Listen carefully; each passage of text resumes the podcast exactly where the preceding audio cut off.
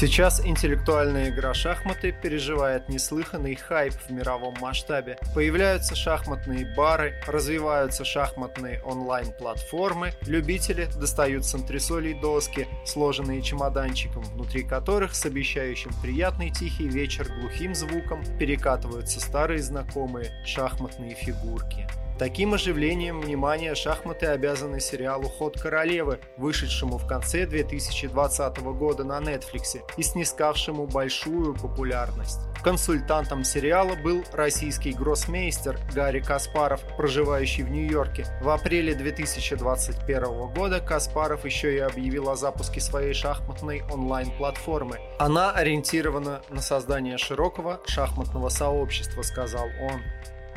В середине нулевых Каспаров тоже мечтал о создании широкого сообщества, сообщества российской оппозиции. Тогда, в пору расцвета путинского гламура, телевизионных фабрик звезд и морских челок и потока нефтедолларов, у российской оппозиции начиналась современная история.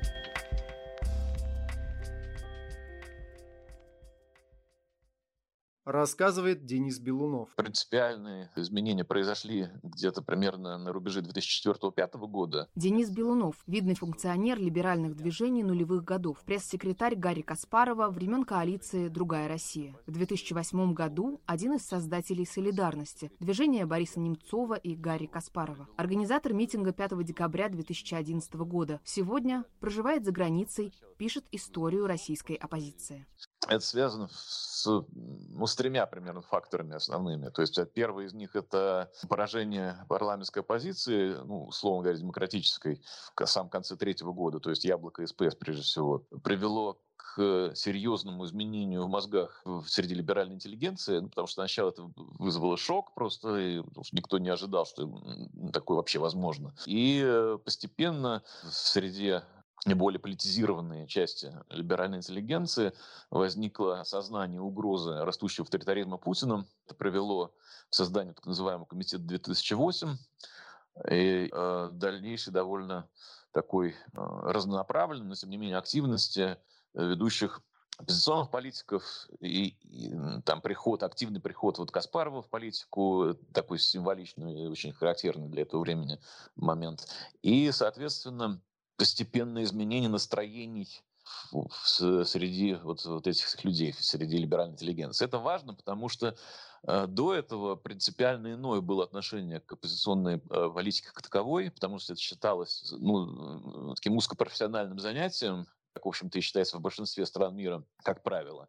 Вот, то есть э, оппозиционная деятельность – это деятельность, э, которой должны, уместно заниматься, которые только каким-то вот людям, которые себя считают частью там, парламентской политики, на выборы ориентированы и так далее. И вот, например, там, правозащитники или журналисты или там какие-то творческие люди, для них это, э, как правило, неуместно э, иметь с этим какие-то прямые дела. И если говорить конкретно про Россию, то участие всех вот этих людей в оппозиционной борьбе, оно было ну, дурным тоном, воспринималось как нечто такое, что может повлиять, оказать негативное воздействие на репутацию, последствия будут. И, в общем, или в крайнем случае, если уж ты в это впутываешься, то в любом случае это да, уж точно должно быть э, каким-то коммерческим предприятием. Вот это такой был самый типичный подход большинства представителей ведущих либеральной интеллигенции к этому. И это принципиально стало меняться вот как раз вот примерно в пятом-шестом году. Потом это привело к тому, и в конечном итоге это привело к тому, что оппозиционная политика уже почти, вот если говорить сейчас, она не рассматривается как э, дело там, профессиональных политиков, потому что профессиональная политика сейчас просто не существует за пределами путинской системы. Вот. И наоборот, э, ну, практически доминирует сейчас мнение, что это вот, э, что нормально против Путина, вот кто-то, может быть, просто э, боится это открыто манифестировать, как-то произносить слух. Но, конечно, это господствующее мнение, которое там на кухне, по крайней мере, люди высказывают. То есть вот это, это изменение, оно составляет основное содержание вообще вот всей вот этой параболы отношения к оппозиционной политике и возможность участия в ней, и там, симпатии к ней и так далее. Кардинальный момент, в который произошли эти изменения, он начался где-то примерно вот в пятом году. К этому времени Каспаров объявил о завершении завершении спортивной карьеры и стал сопредседателем в движении со столь же невнятным содержанием, сколько помпезным было его название – Всероссийский гражданский конгресс «Россия за демократию против диктатуры», Вместе с ним Конгресс создали известный политолог-демиург из 90-х Георгий Сатаров и правозащитница Людмила Алексеева. Ей еще предстоит стать важным персонажем в нашем повествовании. Каспаров вошел в Конгресс со структурой, являвшейся фактически его партией, Объединенный гражданский фронт. Тоже запомните это название. Конгресс стал первой в череде еще многих разной степени удачности попыток объединить российскую оппозицию. Он быстро закончил свое существование, но вот другая Россия, следующая реинкарнация объединенной оппозиции, отметится в истории гораздо ярче. Именно ей предстояло запустить процессы, которые, набирая скорость и интенсивность, превратятся в болотную площадь. Рассказывает Денис Белунов. Тут надо учитывать личность Каспарова. Это человек, который такой Леонардо да Винчи, который хотел заниматься всем всегда и значит, э, по, по максимуму. И э, его опыт ранний, он тоже свидетельствует об этом. Вступал только в пик своей профессиональной карьеры, только что стал чемпионом мира, был еще молодым человеком сравнительно. Тем не менее, он все равно находил время заниматься э, политикой довольно активно. Он был одним из учредителей Демократической партии России наряду с Травкиным там, и другими. Вот. И, соответственно, конечно, эта страница в его биографии, она всегда всегда для него там имело определенное значение. Потом он отошел от этой деятельности немного, хотя и возвращался к ней неоднократно. То есть, например, он там лоббировал активно приход Лебедя в большую российскую политику и участие его там, в президентских выборах 96 года, оно тоже было там одной из страниц политической биографии Каспарова. Он там занимался больше всего тем, что представлял Лебедя в западном мире, значит, чтобы его не пугались там как какого-то страшного генерала, а именно как демократического политика воспринимали. Вот. Ну, понятно, что шахматы для него все это время были на с большим запасом на первом месте. Но, тем не менее, вот это вот эти занятия он никогда не оставлял. Приход Путина к власти, он одним из первых прокомментировал как большую опасность, но тогда это он был скорее как такая пифия, в общем, то есть это был просто такой визионерский подход, который,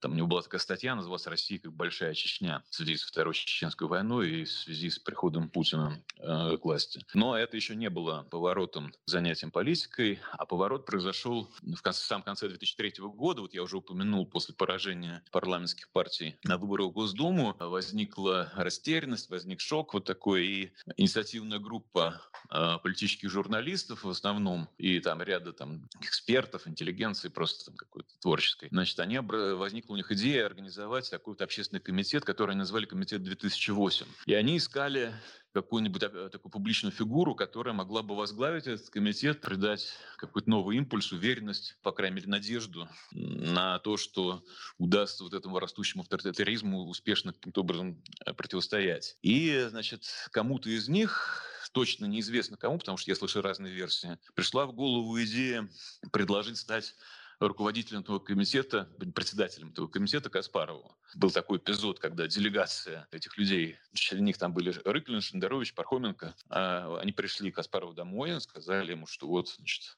такая вот есть идея, и, значит, а, пожалуйста, Гарри, значит, очень серьезно к этому отнесись, и мы просим, чтобы ты, несмотря на всю свою занятость шахматную, к этому, значит, отнесся как к какой-то важной миссии. Вот. Ну и они, в общем, сумели каким-то образом задеть струны вот эти, которые имели отношение к его политической биографии предыдущее и как-то разбудить его амбиции. Надо сказать, что шахматная его э, история в тот момент, она тоже как-то сбуксовала. За пару лет до того он проиграл матч Крамнику. Э, стало понятно, что Крамник всячески избегает матча реванша. Вот Каспаров считал, что он имеет право на это. Значит, Крамник считал, что он формально значит, э, не прописан нигде, поэтому не обязательно э, заставить Крамника изменить точку зрения было невозможно. И Каспаров, в общем, не очень понимал, что ему, как именно ему дальше значит, себя вести в шахматном мире и что, что он еще может такое сделать. А когда вот это все произошло, то он, в общем, наверное, решил, что, может быть, имеет смысл, это я уже, моя собственная реконструкция, никто мне, конечно, не говорил такого напрямую, но я думаю, что где-то он решил, что, может быть, пришло время заканчивать шахматную карьеру.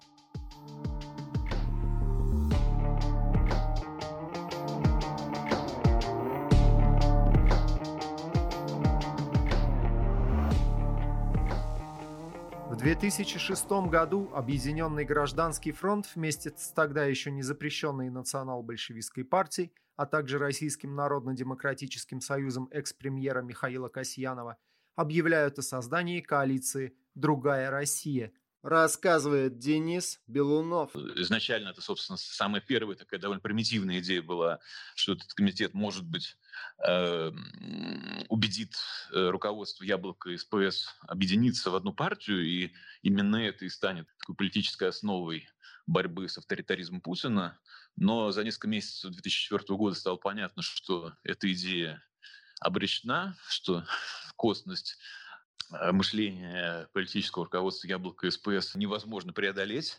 Где-то начиная со второй половины 2004 года значит, у Каспарова возникает идея, что надо делать новую политическую партию. Сначала это, было, это была идея создать э, новую партию вместе с Владимиром Рыжковым, потому что Рыжков чуть раньше начал заниматься аналогичной э, идеей. Рыжков был опытный политик, профессионально он был депутат Государственной Думы в тот момент, независимый, беспартийный. И Ков э, при поддержке финансовой Михаила Задорнова на базе старой республиканской партии вот э, решил сделать новый партийный проект. Ну, то есть он, собственно, и сохранил название, то же самое Республиканская партия России, но э, это, было, это была уже совершенно новая э, политическая сущность в которой Рыжков видел себя лидером и, э, возможно, даже кандидатом в президенты в будущем. Вот, соответственно, был заключен пакт между Рыжковым и Каспаровым, что они будут делать вместе, и, соответственно, была попытка совместного создания вот этой обновленной республиканской партии.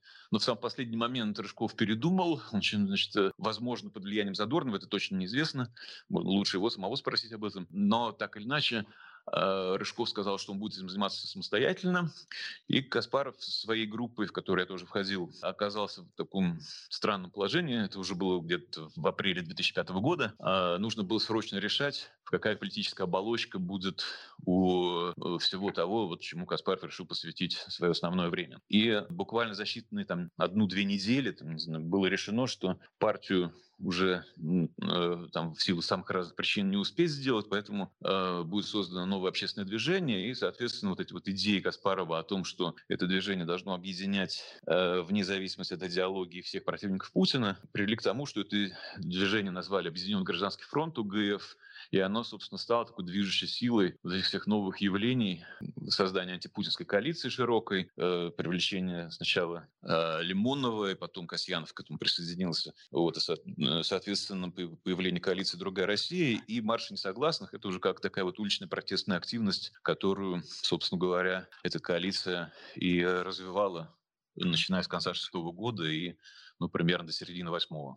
Рассказывает Петр Милосердов. Идею «Марш несогласных», который вот, э, прошел в 2006 году, как бы, ее подал Каспару я, потому что я, так сказать, с Каспаром был довольно в тесных э, взаимоотношениях, так сказать, он меня воспринимал как одного из, так сказать, из группы креаторов, которые ему что-то рекомендовали, придумывали. Там было еще пара человек, это там Денис Белнов, Марина Литвинович, так сказать, Юля Галямина, кстати, мы с ней в одном кабинете сидели. Вот, и я, я же тогда придумал и слоган марша, э, будет весело и страшно. На самом деле, это строчка из песни, группа, если не ошибаюсь, называется «Черный Лукич», так сказать, такой вот русский, русский, русский такой мрачный рок-инферно, там, э, типа Летова. Вот, и я у них украл эту строчку Кавис. Будет весело и страшно. Вот. А дальше мы начали склеивать, а, как бы, вот эта группа людей начала склеивать вместе неожид неожиданных лиц, а именно там Каспарова, а, Касьянова, Лимонова.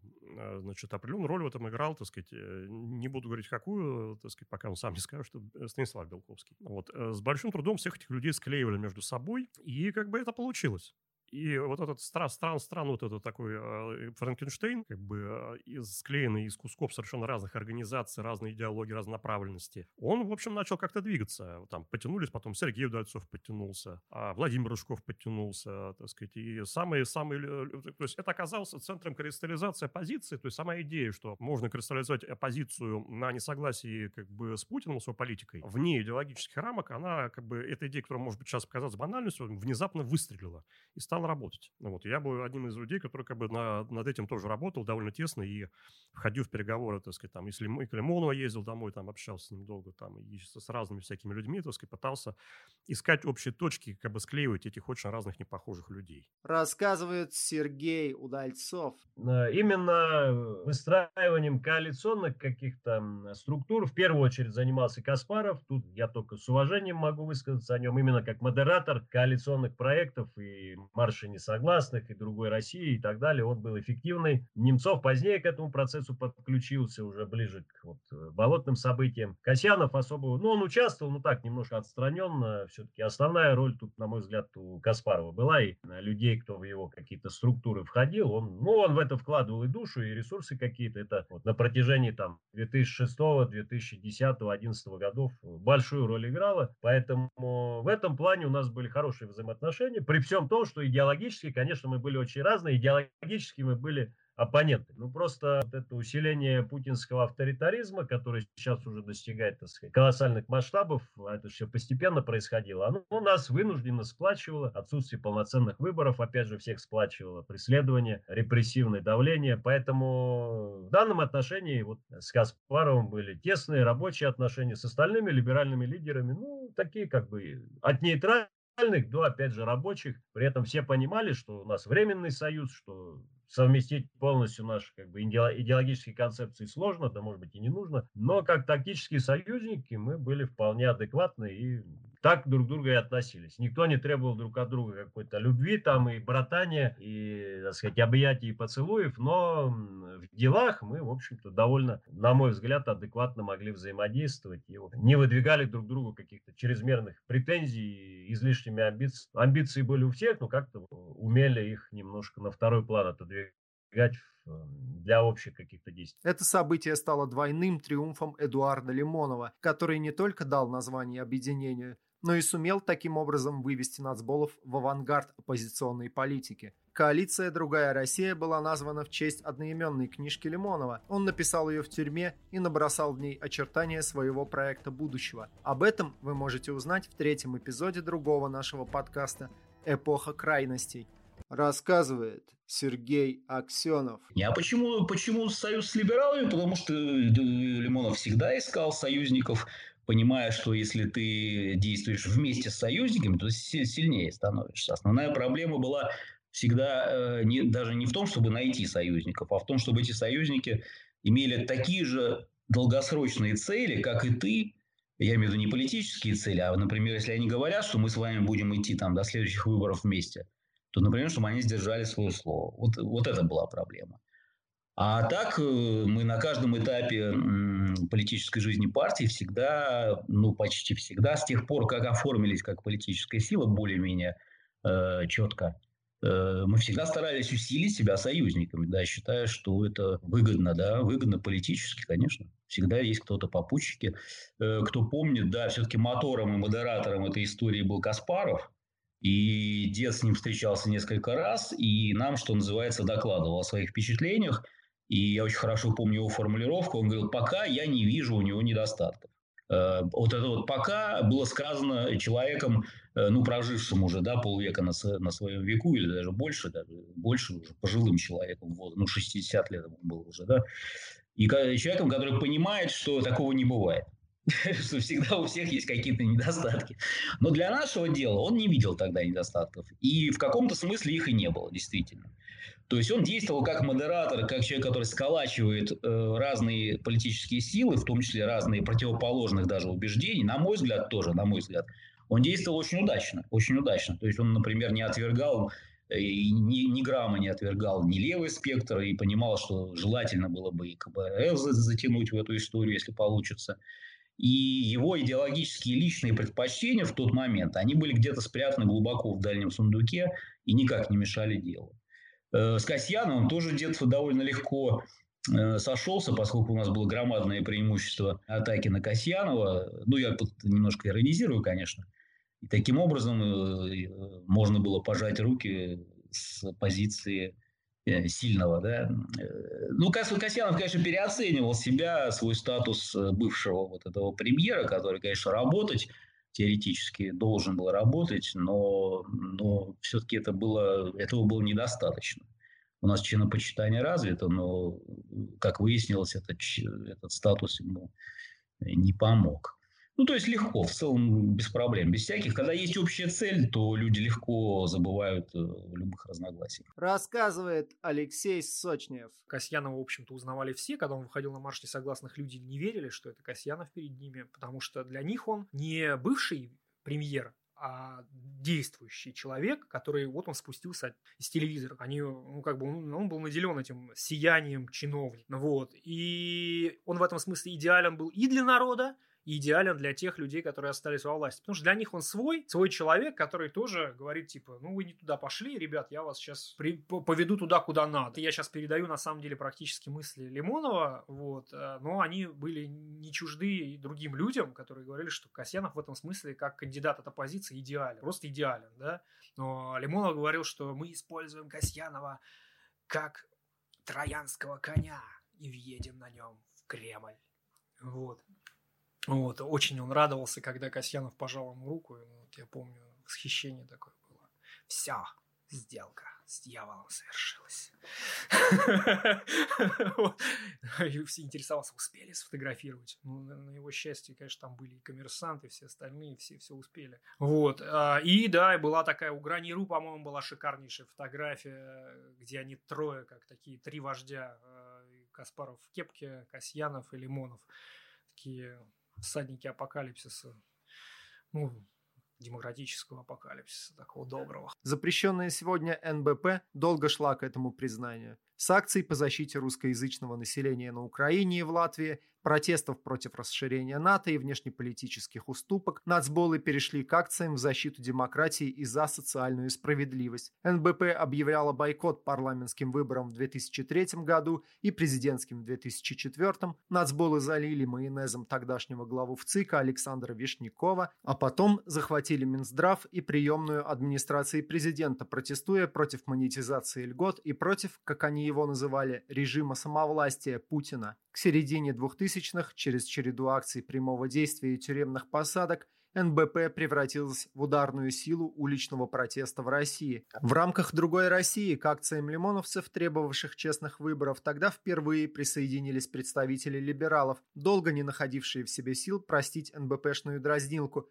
«Завершим реформы так, Сталин, Берия, ГУЛАГ», рассказывает Денис Белунов. Сама по себе идея сотрудничества между, с одной стороны, либералами и с другой стороны, вот, назболами и вообще, в принципе, красными, там, националистами и так далее, она тоже была совершенно неприемлема для людей старой формации из числа демократической оппозиции. Ну, там в качестве наиболее яркого представителя можно вспомнить Валерию Новодворскую. Она просто там шумно и э, во всех самых острых выражениях проклинала вообще идею, пикетировала вместе с кремлевскими молодогвардейцами съезды другой России. Ну, то есть не то, чтобы она как бы прям вместе с ними приходила, но они одновременно это делали. То есть вот рядом стоял пикет молодогвардейцев, на котором был написано там Каспаров, Лимонов, Касьянов продают Россию Америке. И рядом с ним прям стояла Валерия Новодворская с плакатом «Не ходите на совет нечестивых» там и так далее. А вот эта идея тоже, значит, из такой какого-то парадоксально оригинального политического предложения Каспарова, она трансформировалась постепенно там, к 2011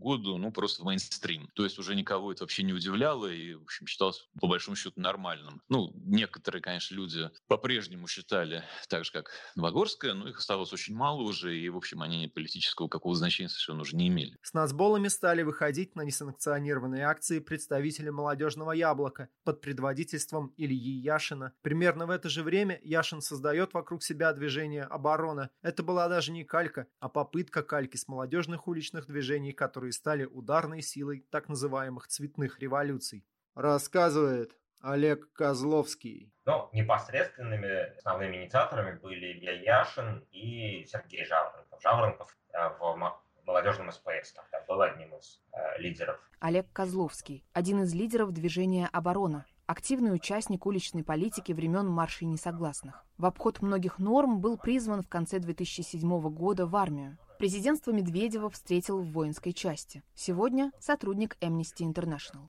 Который не будет э, завязана на какую-то партийную политику, которая не будет э, наследовать э, все вот это тяжелое прошлое своих партийных пап и мам, будет такую вести очень прямую, прямолинейную, честную деятельность без политиканства, которое было да и сейчас свойственно, наверное, официальным партиям. То есть там, если СПС и Яблоко, например, боятся э, или боялись тогда что-то напрямую про Путина говорить, то оборона, наоборот, очень любила э, такие прямые, не знаю, обвинения или прямые какие-то выступления, называть вещи своими именами. Да?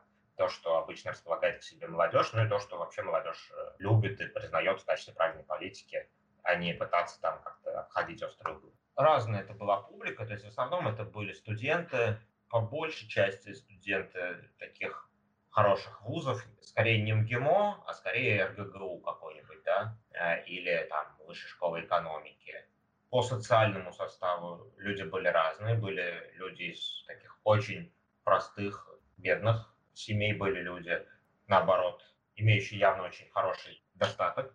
А в этом плане было полное разнообразие, то есть некоторым буквальном смысле было негде жить, они жили в штабе. Некоторые, наоборот, могли там всех, поразить предложением, давайте встретимся в Боско кафе в, э, в ГУМе, попьем там чаю, при том, что чай стоил как э, стипендия у некоторых.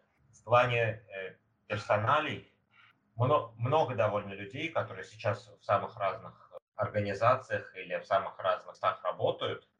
В обороне практически начинала свою общественную деятельность э, тоже довольно известная персона э, Катя Винокурова. Она в 2006 году, если мне не изменяет память, пришла в оборону, проявляла просто неимоверную активность. Она каждый день буквально хотела проводить э, пикеты, акции, рисовать граффити, а, выходить с какими-нибудь протестами. Она поехала в Беларусь, где тут же ее задержали, а, и потом ей а, она просидела еще, не помню, сколько-то суток в Беларуси.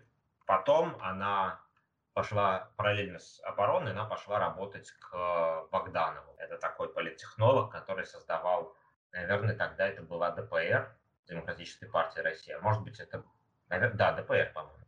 Он попытался вступить в оборону это очень странная была история. Ну, во-первых, мы все-таки молодежное э, было движение, а он уже ну, не совсем был молодежью. Во-вторых, в целом это выглядело очень странно, когда человек явно такой из прокремлевской структуры пытается себя изображать оппозиционером. Он приехал к нам в штаб, Катя его практически за ручку привела. Мы с ним пообщались, э, и общение было такое не очень, конечно, доброжелательное. И, естественно, мы не стали его принимать в оборону. Не знаю, очень странным, с моей точки зрения, событием. Я не очень понимаю, в чем была идея. Считали ли они, что, что они могут э, таким же образом, как они там захватывали ДПР, захватить оборону? Не знаю. Спустя какое-то время Катя э, вступила в конфликт с э, частью активистов, э, ушла громко хлопнув дверью. И вот дальше ее дальнейшую траекторию мы все уже наблюдали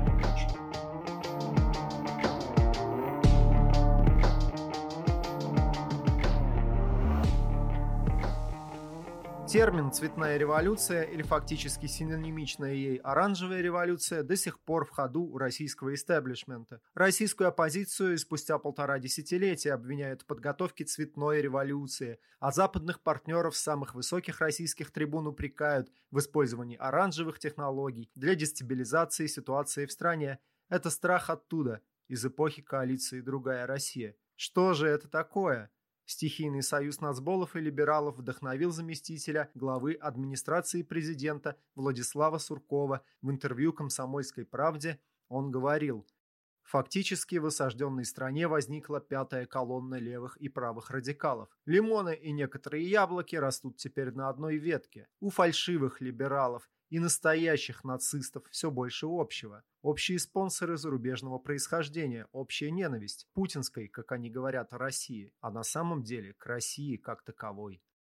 Это время еще и расцвет лоялистских молодежных движений молодой гвардии Единой России и наших, которые были созданы кремлевскими политтехнологами для борьбы с российским Майданом. Российские оранжисты записали лимоновцев, яблочников и движение обороны. Яшин и его петербургский коллега Максим Резник были теми яблоками, которые Сурков в своем психоделическом мире разглядел растущими на одной ветке с лимонами. Оранжевая революция случилась на Украине в 2005 году. Примерно тогда же в Грузии произошла революция РОС, а в Киргизии революция незнамо чего. Тогда же на площади независимости в Киеве сторонники кандидатов в президенты Виктора Ющенко добились перевыборов после того, как ЦИК Украины объявил победу Виктора Януковича во втором туре. Цветом ющенковцев был оранжевый, по цвету флага блока «Наша Украина», который он возглавлял.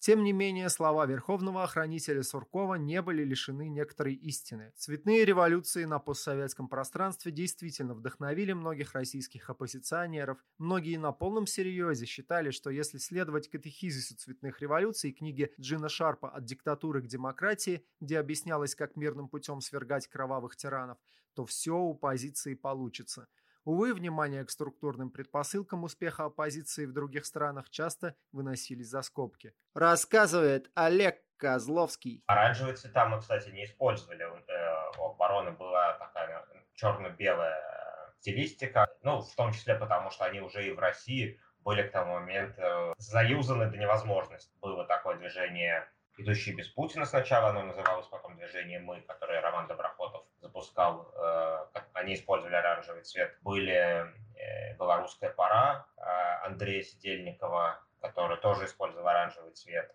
Тот кулак, символ, который использовал барон, он, насколько я помню, в Украине не фигурировал. Но их использовал, например, отпор в Сербии. И в этом смысле, да, это было во многом сознательное решение продемонстрировать свою как бы идейную, идеологическую, не знаю, или стратегическую преемственность с э, демократическими молодежными движениями европейскими в других странах. А, да, тогда уже, конечно, активно начиналась э, борьба с иде, идеологическая пропагандистская борьба с оранжевой революцией. Уже, может быть, к концу 2005 года э, этот термин был во многом дискредитирован. Ну, не то, что дискредитирован, но, во всяком случае, это, это не было то, на что люди готовы были приходить. Э, в плане какой-то реальной опасности вот, э, человека из 2021 года, тогда ее было, конечно, гораздо меньше. Тогда не было никаких массовых посадок, э, не было каких-то зонтичных уголовных дел, по которым куча людей проходит. Если какие-то уголовные дела возникали, то они были, как правило, связаны с какими-то отдельными инцидентами, ну и зачастую с какими-то случаями, когда действительно применялось насилие там, или какие-то были сомнительные действия. Оборона, она изначально провозглашала и очень четко придерживалась идеи ненасильственного сопротивления. Одна идея была, что нужно вообще там смести э, власть и установить совершенно другую, э, но это, особенно для людей либеральных взглядов, было, э, ну, звучало, в общем, очень страшно, да, то есть, э, значит, мы хотим вернуть 917 год, там, с гражданской войной, с э, массовыми репрессиями и всеми страшными сопутствующими вещами. А другая идея, которой придерживались в основном официальные системные партии, включая СПС, была в том, что не, мы не хотим никаких страшных потрясений, давайте надеяться на то, что как-нибудь власть вот рано или поздно дозреет до того, чтобы дать нам демократию и свободу, э, а мы будем их поддерживать в хороших начинаниях, ну и осторожненько, аккуратненько критиковать по тем вопросам, по которым нам позволяют это делать ни та, ни другая крайность э, меня не устраивали. Я, и я так понимаю, что многие вот э, из этой молодежной протестной среды э, искали какие-то другие варианты. И тот подход, который предложил тогда Шарп, и который мы наблюдали в действии в Украине, а, он выглядел и убедительно, и привлекательно, и отвечал тем ценностям, которые, которых мы придерживались. В 2005 году, ну, когда я прочитал эту книжку в начале 2005 года, я связался с э, институтом Альберта Эйнштейна, который, в котором работал Шарп, э, который издавал эту книгу. И мы э, организовали э, небольшое ну, издание в небольшом тираже э, этой книжки в России. Одновременно с нами новое издательство тоже, э, тоже небольшим тиражом ее напечатало. То есть, э, ну и потом мы это раздавали, у меня до сих пор стоит несколько экземпляров тут на полке рассказывает Роман Попков. Во многом марши несогласных э, вдохновлялись и вот э, всем тем широким внешним политическим э, контекстом, который был тогда на постсоветских пространствах. Нужно понимать, да, что в 2003 году грянула в Грузии революция РОС. И если учесть, что до этого еще Павел Милошевич в 2000 году, многие такие решили, ага, вырисовывается некий тренд. Интересно. Я имею в виду многие не в ЦРУ, да, а вот на российских улицах, в российских кухнях, да, многие люди увидели в этом некое новое биение, да, а потом случилась оранжевая революция. И я хорошо помню времена, э, вот эти вот осень 2004 года, когда Эдуард Лимонов там сидя там, там нога на ногу на ЦК у себя в квартире в Остребятническом переулке говорил, вот, нужно брать пример э, с хохлов, вот, молодцы. Я вот сейчас там звонил Немцову, ну, там, по каким-то там делам он там звонил Немцову, или Немцов ему звонил, уже суть не в этом.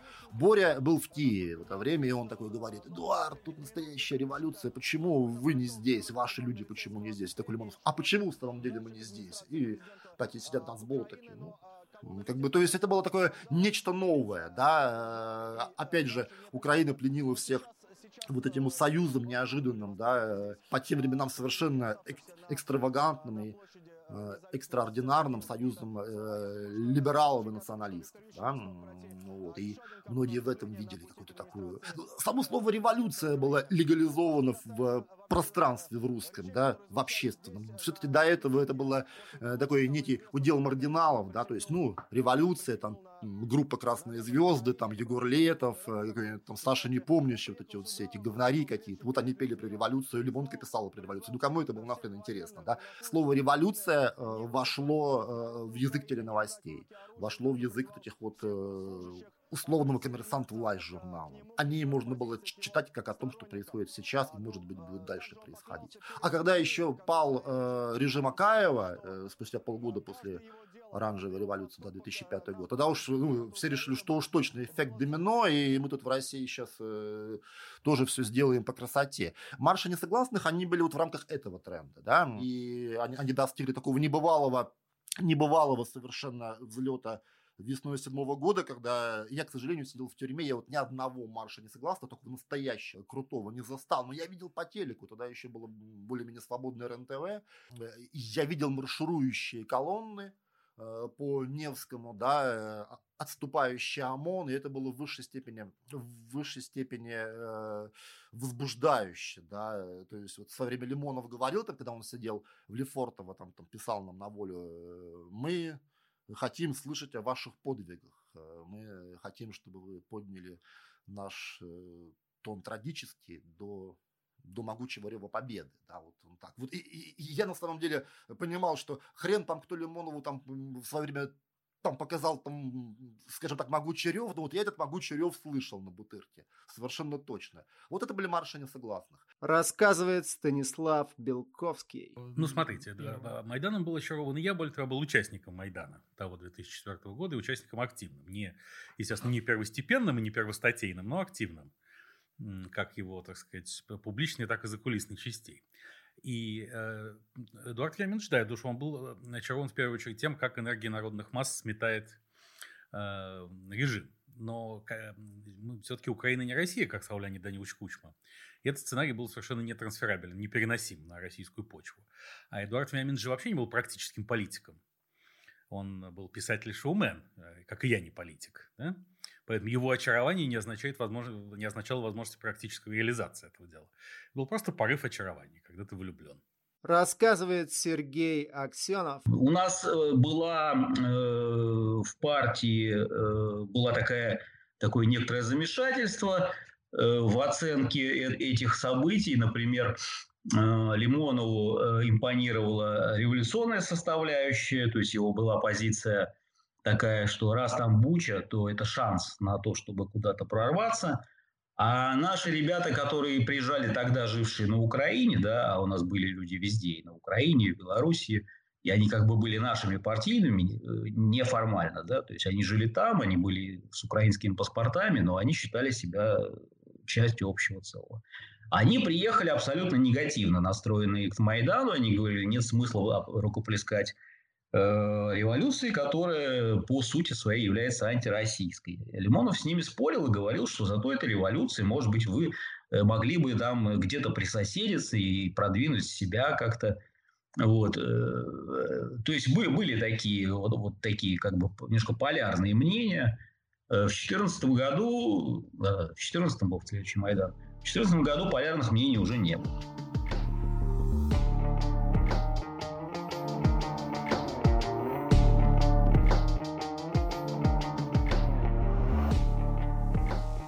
Визитной карточкой коалиции «Другая Россия» стали акции, получившие громкое и яркое название «Марш несогласных». Это сейчас, само собой разумеющимся, считается участие в уличных протестах людей с разными взглядами на жизнь и политическими убеждениями, объединенных общими лозунгами и неприятием действующей власти. А в середине 2000-х это был прорыв, когда левые и правые, красные и белые, объединенные лозунгом «Россия без Путина», вышли на улицы. Один урок успешных цветных революций все-таки оказался оказался выучен. Но, кажется, либералы, выкинутые из путинского истеблишмента, в тот момент стали приближаться к тем, с кем много лет боролись ОМОНовскими дубинками и танковыми залпами, красно-коричневой оппозиции начала 90-х. Лимонов, ветеран еще тех антияйцинских протестов, мог торжествовать. Он был прав и тогда, и сейчас, рассказывает Денис Белунов. Если говорить про московские марши несогласных, я был официальным заявителем всех из них – это ну, такой довольно специфический experience для человека, который до того политикой почти не занимался вовсе, потому что вот эта вот вся ахинея, связанная там с общением с высокими полицейскими чинами, когда, значит, ты приходишь там, в здание на Петровке, и там совещание сидит там несколько милицейских генералов, там, полковники, которые под камеру значит, э, ТВ-центра, ТВ-центр – это московское телевидение, тебя значит, предупреждают о необходимости там, соблюдения, там, об ответственности, там, туда-сюда и так далее. Как бы воспринимал как челлендж некий, искал способы, как себя правильно вести с ними, значит, как там стоять с ними на одной, что ли, так сказать, доске. Вот. Но некоторое время, я думаю, у меня это получалось, ну, потому что они тоже, конечно, вибрировали несколько, потому что для них это тоже все было в нове, и в общем, когда они там меня предупреждали об ответственности, я сразу говорил, что я их тоже предупреждаю об ответственности, значит, за э, необходимость там, соблюдения законности, там, ну и так далее. Рассказывает Роман Попков. Что такое марши несогласных? Марши несогласных возникли еще в 2006-2007 годах. Это было совершенно новое для России явление, воодушевляющее явление. Впервые в путинской России на улицы вышли большие толпы, по тем временам большие толпы э, граждан политически активных, да, то есть если там на протяжении э, первой половины нулевых общество спало, и Кремлю противостояли там какие-то горстки э, романтиков, да, субкультурно окрашенных зачастую, там, да, типа НБП, авангарды красной молодежи, какие-то ультраправые небольшие группы, да, то вот э, как-то в 2006-2007 годах возникла впервые вот эта вот э, надоидеологическая коалиция оппозиционная. Впервые появились а, антипутинские, антикремлевские либералы как уличная сила именно в то время. Именно в то время НБП совершила колоссальный рывок вперед и вверх и стала э, силой по-настоящему значимой на улице. Когда же Сергей Удальцов, как лидер авангарда красной молодежи и позднее Левого фронта, э, сумел выстроить э, более-менее адекватную марксистскую какую-то молодежную группировку, которая тоже была заметна на улице. И вот, вот из этих вот э, сегментов сложилась первая антипутинская коалиция, которая устраивала марши несогласных. В Москве и в Питере и в других крупных российских городах в 2006-2008 годах прошли немало маршей несогласных. Какие-то из них власть разрешала, чаще они были не санкционированы. Над городскими площадями и улицами звучали лозунги «Россия без Путина», «Свобода политзаключенным», «Нам нужна другая Россия». Знакомо? Милиция иногда лениво наблюдала, но часто вступала в дело. Аудитория «Эхо Москвы» выучила новое слово – «Винтилово», синоним массовых задержаний, рассказывает Алексей Сочнев. Для тех, кто сейчас выходит на акции протеста и очень сильно удивляется жестокости э, ОМОНа, э, беспрецедентная, я сейчас читаю и улыбаюсь. Ну, мне жалко, конечно, людей, вот, но в целом оно не беспрецедентное, потому что вот конкретно я, например, видел э, на маршах несогласных БТРы. Они были. Вот. Я ездил на марш несогласных в Воронеж, где ночью останавливали автобус с людьми, бегали автоматчики в масках вот, и э, кричали «Давайте паспорт! Кто не дает паспорт, сейчас получит э, прикладом!» И выходили на улицу, там стоит тоже БТР. На въезде в город поставили БТР. Так в Москве тоже были БТР. Вот можно поискать. Вертолеты летали, запугивали людей. Все время удивляются, что это вертолеты летают над акцией. На самом деле это у них наверняка прописано в каких-то инструкциях. Вот мне объясняли, что как бы вертолет, вертолет действует на людей, собравшихся на площади, угнетающе. Пугает похлеще любого ОМОНа. Вот этот звук, шум, плюс а, не, не дает, ну, невозможно ничего а, услышать, если кто-то что-то говорит. Вот. А так тогда по два, по три вертолета летали вот, над акциями. То есть все это на самом деле уже было. Вот. Все, что э, сейчас мы видим, э, все это было и тогда, и может быть даже сейчас, даже слегка помягче, чем тогда, ну, в плане действий сотрудников полиции. Конечно, они жестко действуют, но на самом деле точно так же, как и раньше, ничего нового мы э, у них не увидели. В общем, можете с собой поспорить, но это так. Вот. Вот тогда это тоже казалось беспрецедентом. Я думаю, что кто-нибудь со мной мог бы поспорить и сказать, что а вот в Грузии, в СССР было еще страшнее, там лопатками били. Рассказывает Денис Белунов. Это марш в Нижнем Новгороде когда э, там было очень мало народу вышло, но зато там было очень много полиции. Власть как перепугалась совсем, решила, что нужно, значит, уже просто такие проводить э, э развернутые операции против, э, против машин несогласных. И, соответственно, мы когда приехали в Нижний Новгород, мы ехали на машине с Мариной, вот, и э, машину пасли там еще, не знаю, на трассе, где-то э, на подъезде к центру Нижнего Новгорода, и ее остановили уже окончательно, а ну, я прикидывался, что я пассажир, там какой-то неважный человек, то есть ее в основном как-то по ориентировкам номера, и там, она, соответственно, как водитель была. Поэтому, а, значит, с нами там был еще один человек, я их вдвоем оставил, а сам ушел один, сказал, ну ладно, в общем, у вас какие-то там проблемы с ГАИ, значит, поэтому вы пока разбираетесь, а я пойду. Вот, и я шел по центру Нижнего Новгорода, прошел, наверное, не знаю, там 15-20 пикетов э, милицейских, я имею в виду полицейских, которые так меня посматривали, я не выглядел как, э, который собирается принять участие в марше несогласных, поэтому они просто смотрели так, меня, ну, в общем, было понятно, что город находится прямо вот в осаде, в оцеплении там каких-то войск, вертолет баражирует, там какие-то э, кругом только полиция, людей почти нет никого. Нам нужно было понять, как вообще взаимодействовать вот с нижегородскими организаторами, которых всех, естественно, повязали. Нужно было определить, кто из них вообще остался на свободе и вообще понять, что происходит. Вот единственный организатор нижегородский, который остался на свободе в этот момент, это был Захар Прилепин. Я не знал его лично, и не знал даже, как он выглядит. Вот. Но у меня был его номер телефона. Вот. И, соответственно, у меня была, так сказать, явка. То есть, в общем, я должен был прийти в одно а, там, кафе в, на Большой Покровке в центре города и дождаться, когда кто-нибудь сюда может прийти из нижегородских организаторов. Там весь город был пусто, кафе тоже было, естественно, пусто. Значит, я там сидел один. И, соответственно, когда я позвонил по этому телефону, я услышал звонок, как звонит телефон у кого-то, кому я звоню. Ну, я понял, что это и был Прилепин. Вот он сидел в другом конце зала, мы были вдвоем. Вот. Значит, он тоже понял, что это я звоню, и мы посмотрели друг на друга. И это было очень такое тоже кинематографичное очень, такое забавное воспоминание.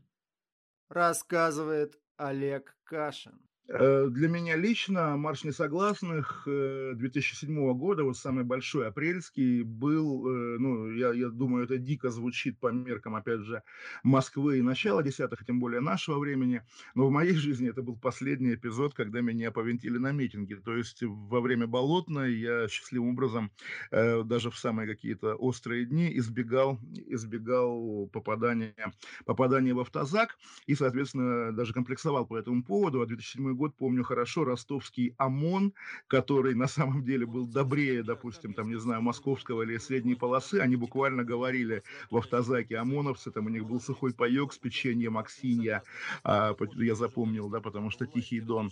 Они говорили, типа, ребята, не волнуйтесь, бить мы вас не будем, свою жестокость мы оставили в Чечне. То есть это было так романтично, но на самом деле вот э, на, на этот, на марш на апрельский седьмого года я ходил не как пресса и не как активист, активист, а скорее как вот такой наблюдатель посмотреть, потому что действительно, ну, видно уже, что Москва этими, этими событиями живет э, какой там второй, третий год. Я был также на первом марше несогласных, который был на самом деле не столько марш, сколько митинг на, между прочим, Триумфальной площади, которая тогда еще не стала местом, местом сбора сторонников 31 статьи Конституции. И там как раз, э, ну, понятно, что, наверное, здесь тоже надо делать поправку на мою оптику, потому что тогда я был молодым человеком, разочарованным в либеральном либеральная оппозиция, и, но еще не ставшим как бы таким сторонника, сторонником власти на тот период. И я тогда написал, помню, статью, что, собственно, главная идея была в чем? Вместе, да, лимоновцы, левые радикалы, там, условно говоря, да, и э, либералы вместе, значит, митингуют. И вот Лимонов и Касьянов на одной трибуне, причем о Касьянове я тоже помню прямо в живом журнале, тот же Навальный написал, что Касьянов очень хорошо говорит, быстро, горячо, наверное, это кокаин. Вот тоже запомнил, еще у Навального был ЖЖ радиоактив мэн, то есть как раз э, блог, в котором он был менее политкорректным, чем классический поздний Навальный.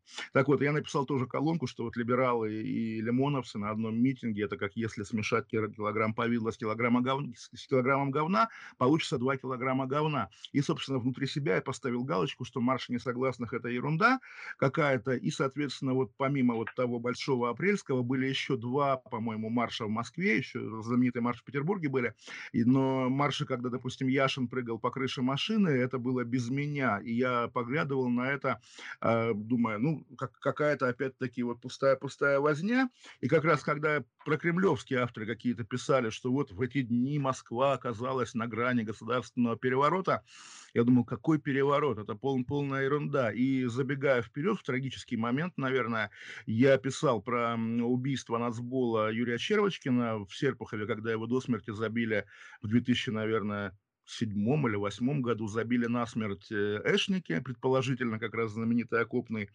И я спрашивал его товарищей, ну хорошо, а чем он занимался, да, в Серпухове, Лимоновец? И они говорили, ну вот он клеил стикеры, все на марш несогласных. Я прям написал в статье, что какая, какой кошмар, вот ради такой бессмысленной ерунды люди жертвуют жизнью. Ну, в общем, такое было отношение у меня. Не могу сказать, что энтузиазм. Рассказывает Алексей Сочнев. На одном из машин несогласных появился такой э, юркий хлопчик, который с перекошенным лицом влез на машину и начал на ней прыгать и что-то скандировать. Ну, просто умял и капот, крышу, там что-то орал. И все такие типа, провокатор, сука, держи его, сшибай. Начали его сшибать, короче, с машины, и Яшин его скрутил. Ну, вот. Яшин с виду худенький парень, но э, Илюха он всегда качался. И он как бы может дать отпор любому, на самом деле. И он его, короче, скрутил этого. Вот. И типа, вот, все, фотографируй его. Сфотографировали, а он кричит, что-то такое, у него пена изо рта. И, короче, мента, ментам его сдали. Потом оказалось, что это Петя Вот. Разошелся. Вот. Везде его запустили, в ЖЖ везде. Вот фотографии, типа, знаете, это провокатор. вот. А потом его э, вся страна и весь мир узнали как знаменитого акциониста и сейчас издателя медиазоны. А тогда вот э, такой вот у него старт был для всех. Он еще внешне похож на одного из нашистов, вот в чем дело. И поэтому многие активисты, вот там сзади на фотографии этой знаменитой, а, там а, а, известный активист и ныне участник движения «Голос» Роман Удот тоже участвовал в задержании, видимо, его. А он похож реально на нашиста. У нашистов был такой же парень с каре, такой же известный. Вот его, видимо, приняли за него.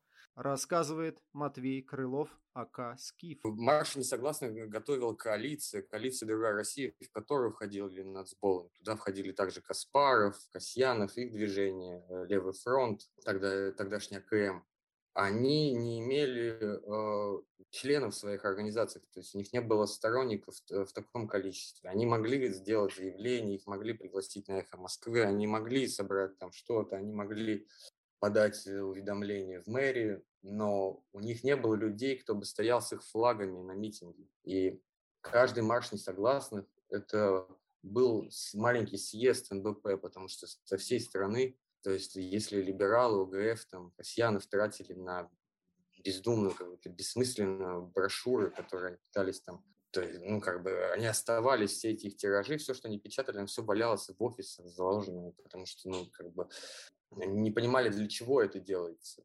То нацболы, наверное, все деньги, которые коалиция «Другая Россия» давала нацболам, нацболы на эти деньги э, снима, снимали квартиры в Москве, перед каждым маршем несогласных. И свозили с регионов, со всей страны огромное количество людей, которым не нужно объяснять, что нужно делать. То есть, и это было как бы, каждый марш несогласных, это была встреча с друзьями, это была встреча с подругами, это были пьянки как бы на потрясших прудах, где 100 нацболов собираются просто, которые знают друг друга по 10 лет, по 15.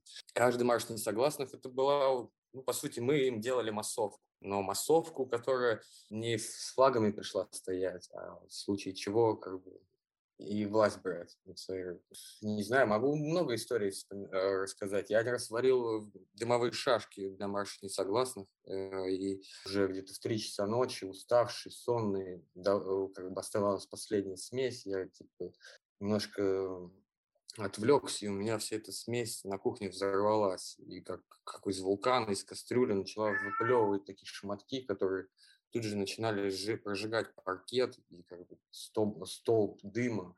Там буквально через пару дней в 6 утра ко мне пришли, э, выбили дверь сотрудники ФСБ, нашли эти все шашки, как бы изъяли э, кучу агитационного материала. И потом эти шашки дымовые, они отвезли на полигон, потому что стали э, в материалах уголовного дела, они были как из, изъяты, их отвезли на полигон и взорвали там рассказывает Сергей Аксенов. А серия «Марша несогласных» была задумана и воплощалась как уличная поддержка кандидата в президенты от коалиции «Другая Россия». То есть это силовая поддержка того, чтобы кандидат был после того, как он будет выдвинут, зарегистрирован и принял участие в выборах, и чтобы ему насчитали голоса как положено. Да? И оспорить это, если мы считаем, что это был обман. Вот ради чего этого дел, это делалось. А не, конечно, какие-то отдельные там моменты, побегать, там, повоевать с милицией. Это, мне лично это мало интересно. Да? То есть это все имело большую политическую цель, э, чтобы наш кандидат схлестнулся с кандидатом по имени Путин. Вот, вот две пирамиды. Вот так вот я это видел рассказывает Марина Литвинович. Я помню, конечно, что когда мы только это начинали, нам казалось, что действительно можно простым выводом людей на улице что-то существенно изменить. Так казалось. Но, в принципе, стало понятно в какой-то момент, что это, это не решает. Сам по себе выход большого количества людей на улицу сам по себе не решает ничего. А кроме этого, не выходили же миллионы. А вот Каспаров, он всегда говорил, что вот выйдет миллион, и Путин убежит. Но миллион не выходил. Отчасти потому, что и общество, собственно, не было к этому готово, и э, еще не подросло поколение, которое готово выходить, потому что если посмотреть на социально, скажем так, социально, э, социальный состав тех людей, которые выходили на марш несогласных и на стратегию 31, то в основном это были люди старшего возраста, то есть от 40 и выше. А, в Питере это были еще люди старше, то есть это вот, скажем так, люди старой демократической закалки. В Москве это тоже были пожилые люди, и к ним как бы так э, дополнением шло, шла молодежь, которая была вокруг Лимонова, НБП, национал-большевики. Э, поэтому, э, да, и, собственно, больше никто особо не выходил. Э, в тот момент не было готовности выходить ни у, скажем так, ни у креативного класса, который вышел уже на болотную, мне кажется. Э, и не, не подросла еще молодежь, которую, выход которой мы увидели чуть позже, вот в последние уже непосредственно годы. Рассказывает Павел Никулин. Там у меня была девушка, потом я встречался с ее подругой, они все были журфака МГУ. Я на этом же форуме познакомился с Маргаритой Журавлевой. Ей было тогда 12 лет. Марго Журавлева я знаю еще с времен школы. Она, чтобы меня впечатлить на выпускном вечере, кричала «Нам нужна другая Россия». Я это навсегда запомню. И, в общем, чтобы вот девочку, которая мне нравилась, впечатлить, я пошел на марш несогласных скорее посмотреть. Я тогда, если честно, Каспарова бы от Касьянова не отличил. Я очень долго путал Удальцова с охранником Лимонова. А про, про НБП я что-то знал, но думал, конечно, что это фашисты, потому что я их рекламу видел в эту страшную. То есть не то, чтобы у меня был какой-то опыт и какое-то понимание того, что происходило. Я реально пошел на Пушкинскую площадь 14 апреля 2007 года, чтобы понравиться девушке. Меня задержали моего соседа, потом задержали меня, потом эта история. И я увидел уже после своего задержания ссылку на сообщество на Марш.ру. Там активными авторами были разные люди, но мне запомнился, конечно, чувак под ником Дарс, Алексей Сочнев. Я не познакомился с ним тогда, кстати, но постоянно в этих сообществах э, сидел, у меня изменился полностью контент Love Journal, от меня начали отписываться мои панковские, хипарские, рокерские друзья. Сказали, ты очень поменялся. Я пытался разобраться в том, националист я или нет, анархист я или нет. Проходил 1500 тестов на политическую ориентацию. И вот как-то я все пытался найти повод выйти, и этим поводом стала история с выдворением Натальи Мораль из России. Наталья Мораль, журналистка, была, по-моему, она сейчас общественная деятельница, вроде как жена или невеста Ильи Барабанова, журналиста. Там была там целая история с тем, что они в нейтральной зоне транзитной в аэропорту сидели, Евгений Марков Альбацин возил еду, в общем, должен был быть пикет на улице 1905 года. Я приехал на этот пикет, познакомился с какими-то абсолютно ненормальными активистами, Потом пришли нормальные, в смысле вменяемые, адекватные. Выяснил, что пикета не будет, но можно вот зато пойти в суд, потому что там э, должны были рассматривать меру нет, не меру пресечения, должны были арест избирать или не избирать Сержу Константинову из движения «Свободные радикалы» и из Лиги легализации конопли. Вот такой был товарищ. Я пошел туда, чувал дома там 4 часа, ехал утром в суд. В общем, как-то меня все это закрутило, завертело.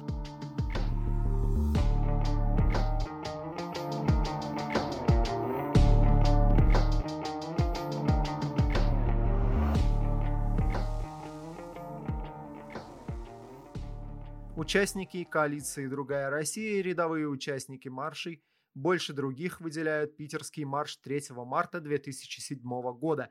На питерских улицах оказалось и много протестно настроенных москвичей. Слово участникам. Рассказывает Денис Белунов. Конечно, марш несогласных в Петербурге, я думаю, это многие вам говорили. Ну, во-первых, мы туда ехали, там, то, что называлось два вагона экстремиста, плацкартным поездом Москва-Петербург, Каспаров, Лимонов, там много Назболов. Это огромный интерес прессы вызывало, соответственно, там была импровизированная пресс-конференция в отсеке плацкартного вагона, набилось туда человек на 30-40, в один отсек несколько телекамер, там как-то, ну, в общем, это все воспринималось как такая очень необычная история, которая, возможно, там приведет к каким-то очень большим изменениям. То, что произошло потом, это на следующий там, день, это уже частично подтвердило все эти ожидания, потому что тогда э, Матвиенко рекламировала марш несогласных на свой лад, то есть во всех метро на станциях метро Санкт-Петербурга объявляли, что экстремисты задумали ужасное, поэтому ни в коем случае не ходите на это мероприятие. Ну, буквально не, не бросая меня в терновый куст. Конечно, большинство людей, которые это услышали, восприняли это соответствующим образом. То есть пришло по тем временам небывалое количество народу, и самое главное, что они были, конечно, довольно радикально настроены все. Там были прорваны довольно быстро полицейские оцепления около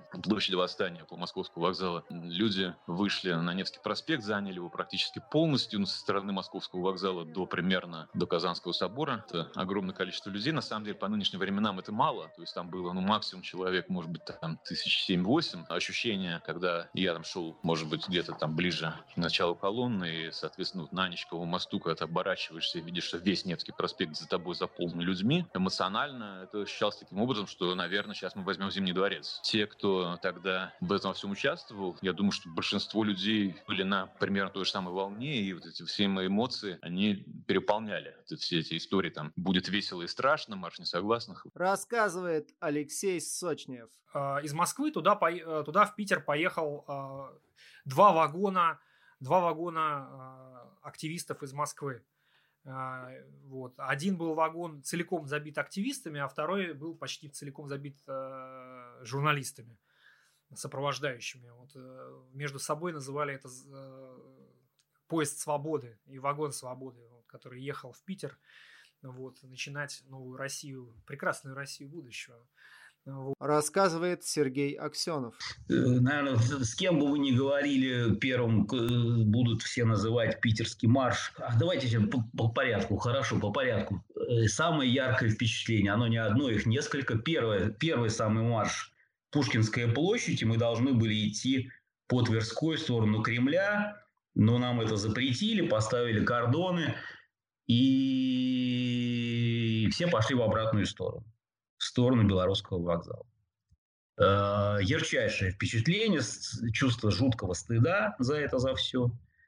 И э, настолько жуткого, что следующий успех, в каком-то смысле успех марша несогласных в Петербурге, вот как раз с чего я начал, хотел начать, отчасти, на мой взгляд, объясняется именно вот э, тем стыдом, который испытали активисты в первую очередь, да, то есть те люди, которые были готовы э, бросаться сквозь ОМОН и бросались, и, и начинали уже это все делать, да, э, за то, что они этого не сделали в итоге, поскольку, ну, когда группа командиров решает, то надо исполнять как бы решение. Вот. И уже в Петербурге они, что называется, оторвались. Да. Э, вот. То есть первые марши за чувство стыда за то, что развернулись и ушли, собственно говоря, властям это и было и надо, хотя все, конечно, сделали вид, что это нормально, для начала сойдет.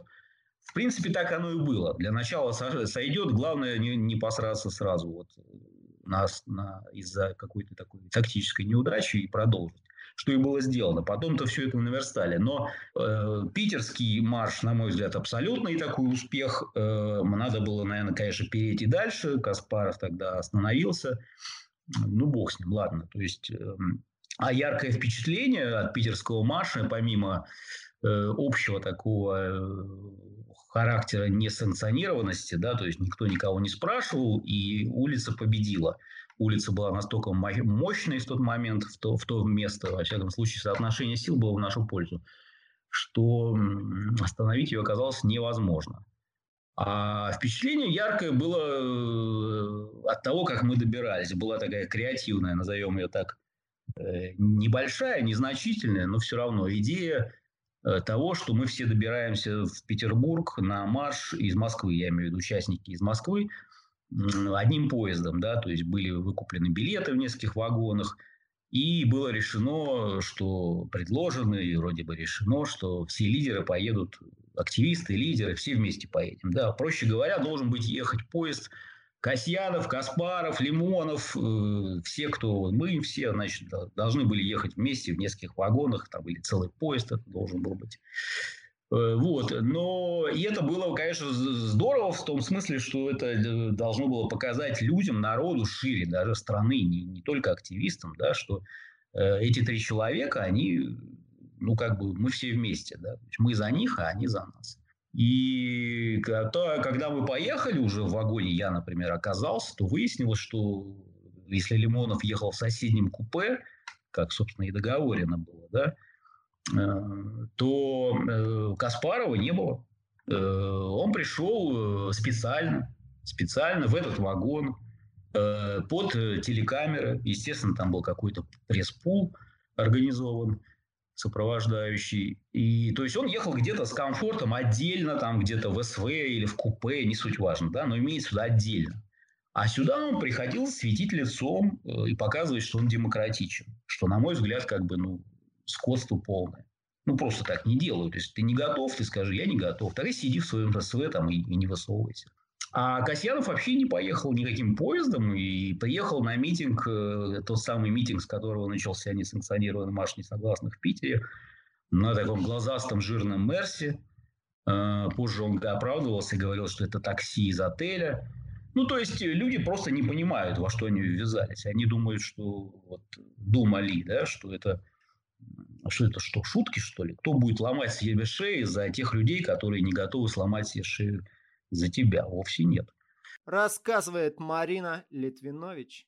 Ну, вы знаете, э, самые яркие впечатления остались, конечно, от маршей в Санкт-Петербурге. Они были там самыми массовыми. Они там были, ну, во многом это потому, что там осталась сильная политическая, как бы так, много политиков, которые были оппозиционные, они там оставались, они активно действовали, в отличие от Москвы, где как-то все немножко развалилось. И вот ощущение толпы, огромной толпы и вид огромной толпы на Невском, это очень вдохновляло. А, тем более, что первые марши, они были совершенно такие, не носили никакого насильственного характера. Я имею в виду, что там и ОМОН не сопротивлялся, и никого не били особенно. То есть в целом это была, был такой праздник свободы, когда огромная толпа шла по Невскому, не, не, не было никакого противодействия со стороны полиции, поэтому вот это вдохновляло, и поэтому марши в Питере проводили проводились довольно часто и были успешными, на мой взгляд. Рассказывает Матвей Крылов о Каскив. И я возвращался потом на электричке из Питера сразу после марша.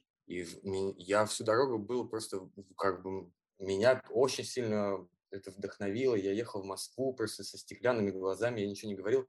Тебя не задержали, ты уезжаешь.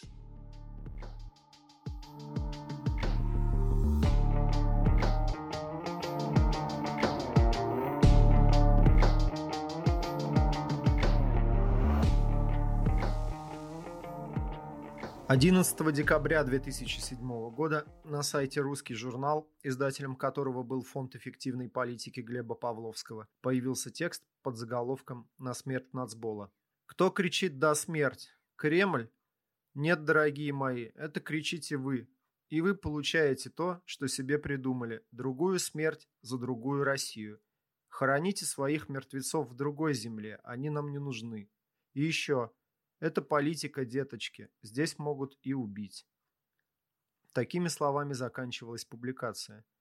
Поводом для нее послужила смерть нацбола из Подмосковья Юрия Червочкина. Его забили насмерть вечером в городе Серпухове, где он клеил листовки с призывами выйти на марш несогласных. Текст был подписан Василием Пасашковым, у которого в профиле на русском журнале значилось «Боевик ФЭП». Скорее всего, это был коллективный псевдоним, а вот кому принадлежал текст на смерть Нацбола, до сих пор доподлинно не ясно.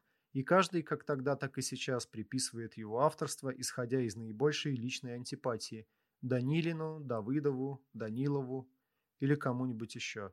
Текст оказался настолько одиозным, что публично им возмутился даже сам Павловский и через два месяца уволил своих главных миньонов Алексея Чаадаева, Тимофея Шевикова и Павла Данилина. Рассказывает Алексей Сочнев. Вот, это чудовищная статья человека, который должен, в общем-то, гореть в аду, а, и которого должен пытать лично паук, мне кажется, вот там в аду, вот, своими телегами бесконечными, вот, поставленными на репит.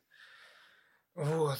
А за эти вещи, вот, за то, что было написано и выпущено, да, то есть там еще и человек был, который это выпускает, который это прочитал, который это запустил, который, в общем-то, объяснялось, да, кому это и для чего это. И, и, и, и для меня лично эта статья была подтверждением того, что это не э, эксцесс исполнителя, потому что вот я был, был на, на допросах по убийству Юры, был вот на суде, где э, окопный, которого обвиняли активисты в убийстве, его там не было самого, но был его адвокат, который оправдывался принести извинения, СМИ, написавшие это, процитировавшие, что это не так. Вот. И вот часто вот там следователь, например, говорил, что да это какие-то отморозки, на него напали, вот, попросили его припугнуть, а они наркоманы, перестарались, вот, сейчас биты зачем-то взяли, пытались объяснить и матери, и мне, что это все какие-то отморозки, которых, ну да, да, их попросили припугнуть, но вот эксцесс случился, перестарались. Вот, э, логичнее мой э, на это ответ был такой, э, если они перестарались, то почему их как бы не приняли после этого. Раз вы не перестарались, но почему их прячут? Ни, ни в каких таких историях никогда не прячут людей, которые перестарались, потому что не входит в правила игры. Ну, на это никакого ответа не было, и дальше уже продолжалось запудривание мозгов. В общем, а, а эта статья, она объясняла, что никто ничего не перестарался. Это такой посыл был. Глядя на эту историю уже из сегодняшнего дня, мы видим, что нет, не перестарались собственно говоря, они показали то, что они могут, да, при условии угрозы, для них угроза была э, серьезной, вот, они могут это сделать, да, то есть э, вопрос только был как бы в том, э, на кого это упадет. Ну вот упало на Юру, могло упасть на кого-нибудь еще, прессовали многих. Нацболы были одними из главных организаторов маршей несогласных, их ударной мощью объективно являлись теми, кем очень хотела быть либеральная оборона – НБП была массовым движением, сетью региональных отделений, особенно сильным в Центральной России, Москве и области. Демократические активисты только начинали привыкать к несистемной политике, а лимоновцы были в ней с середины 90-х. Они привыкли к репрессиям, избиениям и тюрьмам. Середина нулевых была не началом войны силовиков и нацболов, это был очередной ее акт.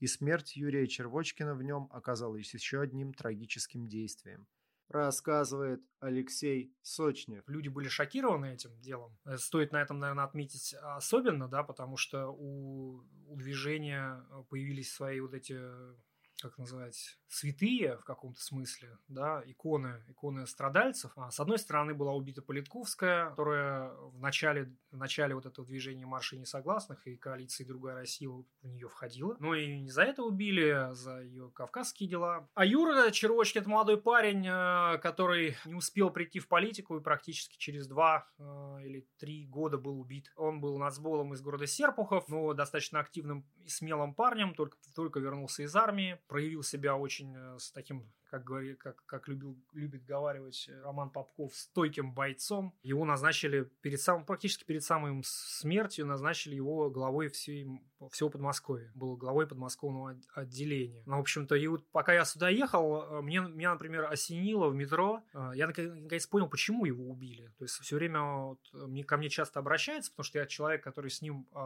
говорил за 5 или 10 минут до его смерти вот, по телефону. Он мне последнему позвонил, предпоследнему, последнему позвонил своей девушке. И я понял, наконец, почему его убили. То есть я вот так вот логику выстроил этих людей. Самый мощный марш несогласных – это 2007 год, 3 марта это в Питер. Как это, какое отношение это имеет к Юрке? А Юра Червочкин был на этом марше. И Юра с Володей Ковердяевым, вот, из Орехова, из города Орехово-Зуево, они собрали очень много людей из Подмосковья и вывезли туда на акцию. И самое неприятное, там было не так много задержанных, около 100 человек, а, но всех подмосковных, в общем-то, повязали. И вот если вот представите, да, логику э, ментов, которым из Питера коллеги сообщают, среди задержанных большинство это Подмосковье. Как бы какая реакция должна быть? А, ну, тут уже как бы логично дальше думать, типа, а кто их потащил? Да вот кто у них там лидер-то в Подмосковье? А вот лидер, вот он, парень этот.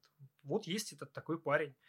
Вот. И пока эти размышления шли, буквально э, там сколько-то времени проходит, и происходит акция против э, фальсификации выборов да, в Госдуму. То есть по, по, по нескольким городам Подмосковья происходят э, акции на самих участках. Жгутся ФРА, разбрасываются листовки, там нет выборов без выбора, там и все остальное. Там, ну, напомню, там был такой термин еще Чуровщина. Там Чуров тогда возглавлял э, избирком. Э, прошли э, в Подмосковье куча акций. Такого никогда не было, потому что Подмосковье всегда спит. И Юрка участвовал в одной из акций в Одинцово, где он тоже зажег фаер, его задержали. И в отличие от всех других акций, которые так или иначе проводились, э, тут впервые э, не выпустили, а арестовали и в СИЗО отправили, возбудили уголовное дело. Наглый парень, то есть сначала засветился в Питере, чуть времени проходит, э, его здесь прессуют. После этого идет ряд бесед в Подмосковье, а где ему угрожают, угрожают серьезными последствиями. Вот. Э, это все происходит в один год. И потом на него заводят уголовное дело. Вот. А параллельно на его подругу, девушку, с которой он жил, э, Аню Плосконосову, возбуждают ровно такое же дело. Человеку дают понять, типа, парень, ты скоро сядешь. Глупые дела, ну, все как бы понятно, шьют. Вот, угрозы. Пошли угрозы всем подмосковным активистам, там, э, люди из Рубопа открыто писали с телефонов э, смс там, даже по этому поводу была пресс-конференция дана об угрозах этого УБОПа. Ну и потом, собственно говоря, вот происходит вот эта вот ситуация прямо перед, прямо перед э, маршем несогласных в Москве. Нападение на него происходит. Ему угрожали, говорили, что ты туда не поедешь. Вот, он поехал.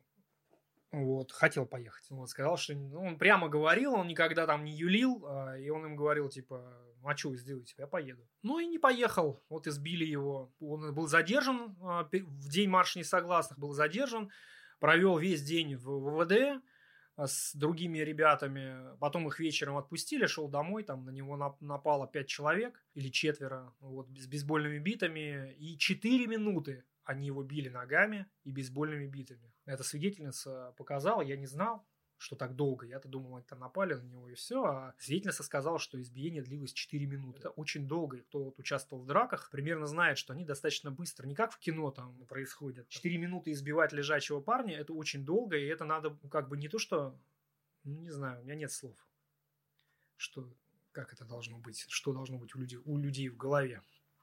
Вот. А перед этим, перед тем, как на него напали, он был в интернет-кафе, из которого, собственно говоря, и э, э, послал сообщение в ЖЖ, вот, э, и позвонил мне в редакцию, потому что я работал фактически до полуночи, если не до часу ночи, тот день, потому что задержаний было много и всего остального. Вот. И сообщил, что вот, типа, все, нас выпустили, угрожали, э, вот, э, и сейчас за мной хвост, идут четыре человека, там, двух из которых я знаю, они участвовали в моем допросе, рубоповцы, убоповцы. Ну, я сказал, типа, слушай, будь осторожен, там, осторожнее. Вот. И он после этого еще, видимо, позвонил подруге, но это я уже потом узнал. И на улице, вот, выйдя из этого кафе, он пошел в сторону дома, и на него как раз и напали. Несколько дней он продерж... пробыл в коме, а, сложнейшую операцию ему делали, вот, но не выжил. Вот все там ребята ходили кровь сдавать, ему там целая очередь огромная была. Ну вот. И, конечно, это, вот эта вот смерть Юры, ну, все, всей оппозиции была воспринята, конечно, чудовищно, да, она произвела сильнейшее удручающее впечатление.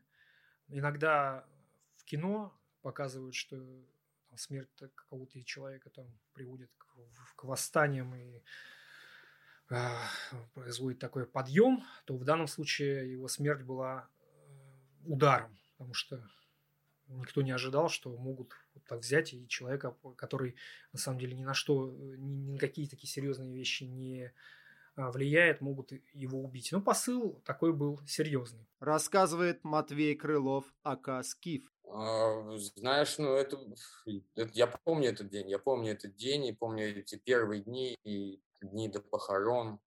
И самый, конечно, был первые дни, когда мы пытались еще все-таки организовать кровь, и как то то есть мы буквально каждый день были возле больницы. Я тогда написал пост э, в том же ЖЖ, э, и мне пришла смс на телефон «ты следующий». И на тот момент моя девушка была беременная, и все это выглядело действительно немного очень как бы стрёмно, стрёмно. То есть это не то, не то время, где сейчас тебя могут просто ну, посадить под домашний арест или в тюрьму посадить. Тогда еще э, оставалось что-то от, от 90-х, какой-то запашок, такой шлейф. Просто вас убирали, вас не находили. То есть Червочкин, он стал одним из партий мертвых. На нацболы помнят больше 30 человек убитых. И это были не то, что с разницей в какое-то время. Это буквально шло каждый год. Каждый год мы теряли человека, которого убивали.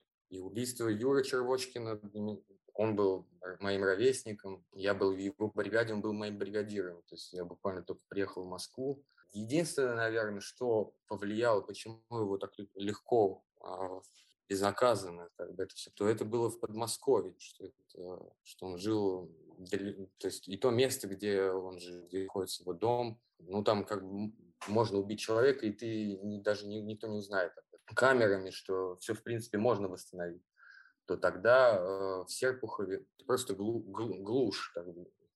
ну не знаю даже, что тебе сказать. Я, как бы, оператор нас знает, то есть когда нас да, арестовывают, приезжает всегда одна и та же группа, ты знаешь. Они, эти люди, давно следят за тобой, они все о тебе знают, где ты живешь. Это, ну, ты просто понимаешь, что до, до конца времени, пока ты будешь жить в России, за тобой будет вести слежка. И если ты в какой-то момент, э, не знаю, они отдадут тебе отдадут приказ, там, э, приструните его, ну, человек переборщит и убьет его. Было возбуждено уголовное дело по статье хулиганства, но причастных к нападению на нацбола так и не установили. Следствие затягивали, затем приостановили, только осенью 2019 года его возобновили снова. Глава НБП Эдуард Лимонов на похоронах Червочкина обвинил в причастности к убийству подмосковный Рубоп, а один из лидеров нацболов Сергей Аксенов главным виновным назвал тогдашнего капитана полиции из центра Э Алексея Окопного – про такое Шарп в своих инструкциях не писал. В арсенале властей, кроме интернет-издания «Русский журнал» и подмосковного РУБОПа, были и другие инструменты борьбы с участниками маршей несогласных, например, военкомат. В конце 2007 года, в дни гибели Червочкина, одного из лидеров обороны, Олега Козловского, насильно забирают в армию. Вот его рассказ. Призыв э, произошел в знаменательный э, день 20 декабря, день чекиста, меня как наиболее активного деятеля в обороне изолировали. Ну, кроме того, в тот же день, 20 декабря, мы планировали небольшую акцию протеста, несогласованную на Лубянке в связи с Днем Чекиста, возможно, то есть моей первой мыслью было, что это как-то связано с этой акцией. Потому что я вышел из дома, направился в штаб, во дворе ко мне подошел милици... милиционер и обратился по имени, сказал, что есть какие-то вопросы вот в военкомате, надо какие-то бумажки подписать, это ненадолго. Я понимал, что, конечно, это никакие не случайные вдруг э, сотрудники милиции, которым э, неожиданно потребовалось подписать бумажки.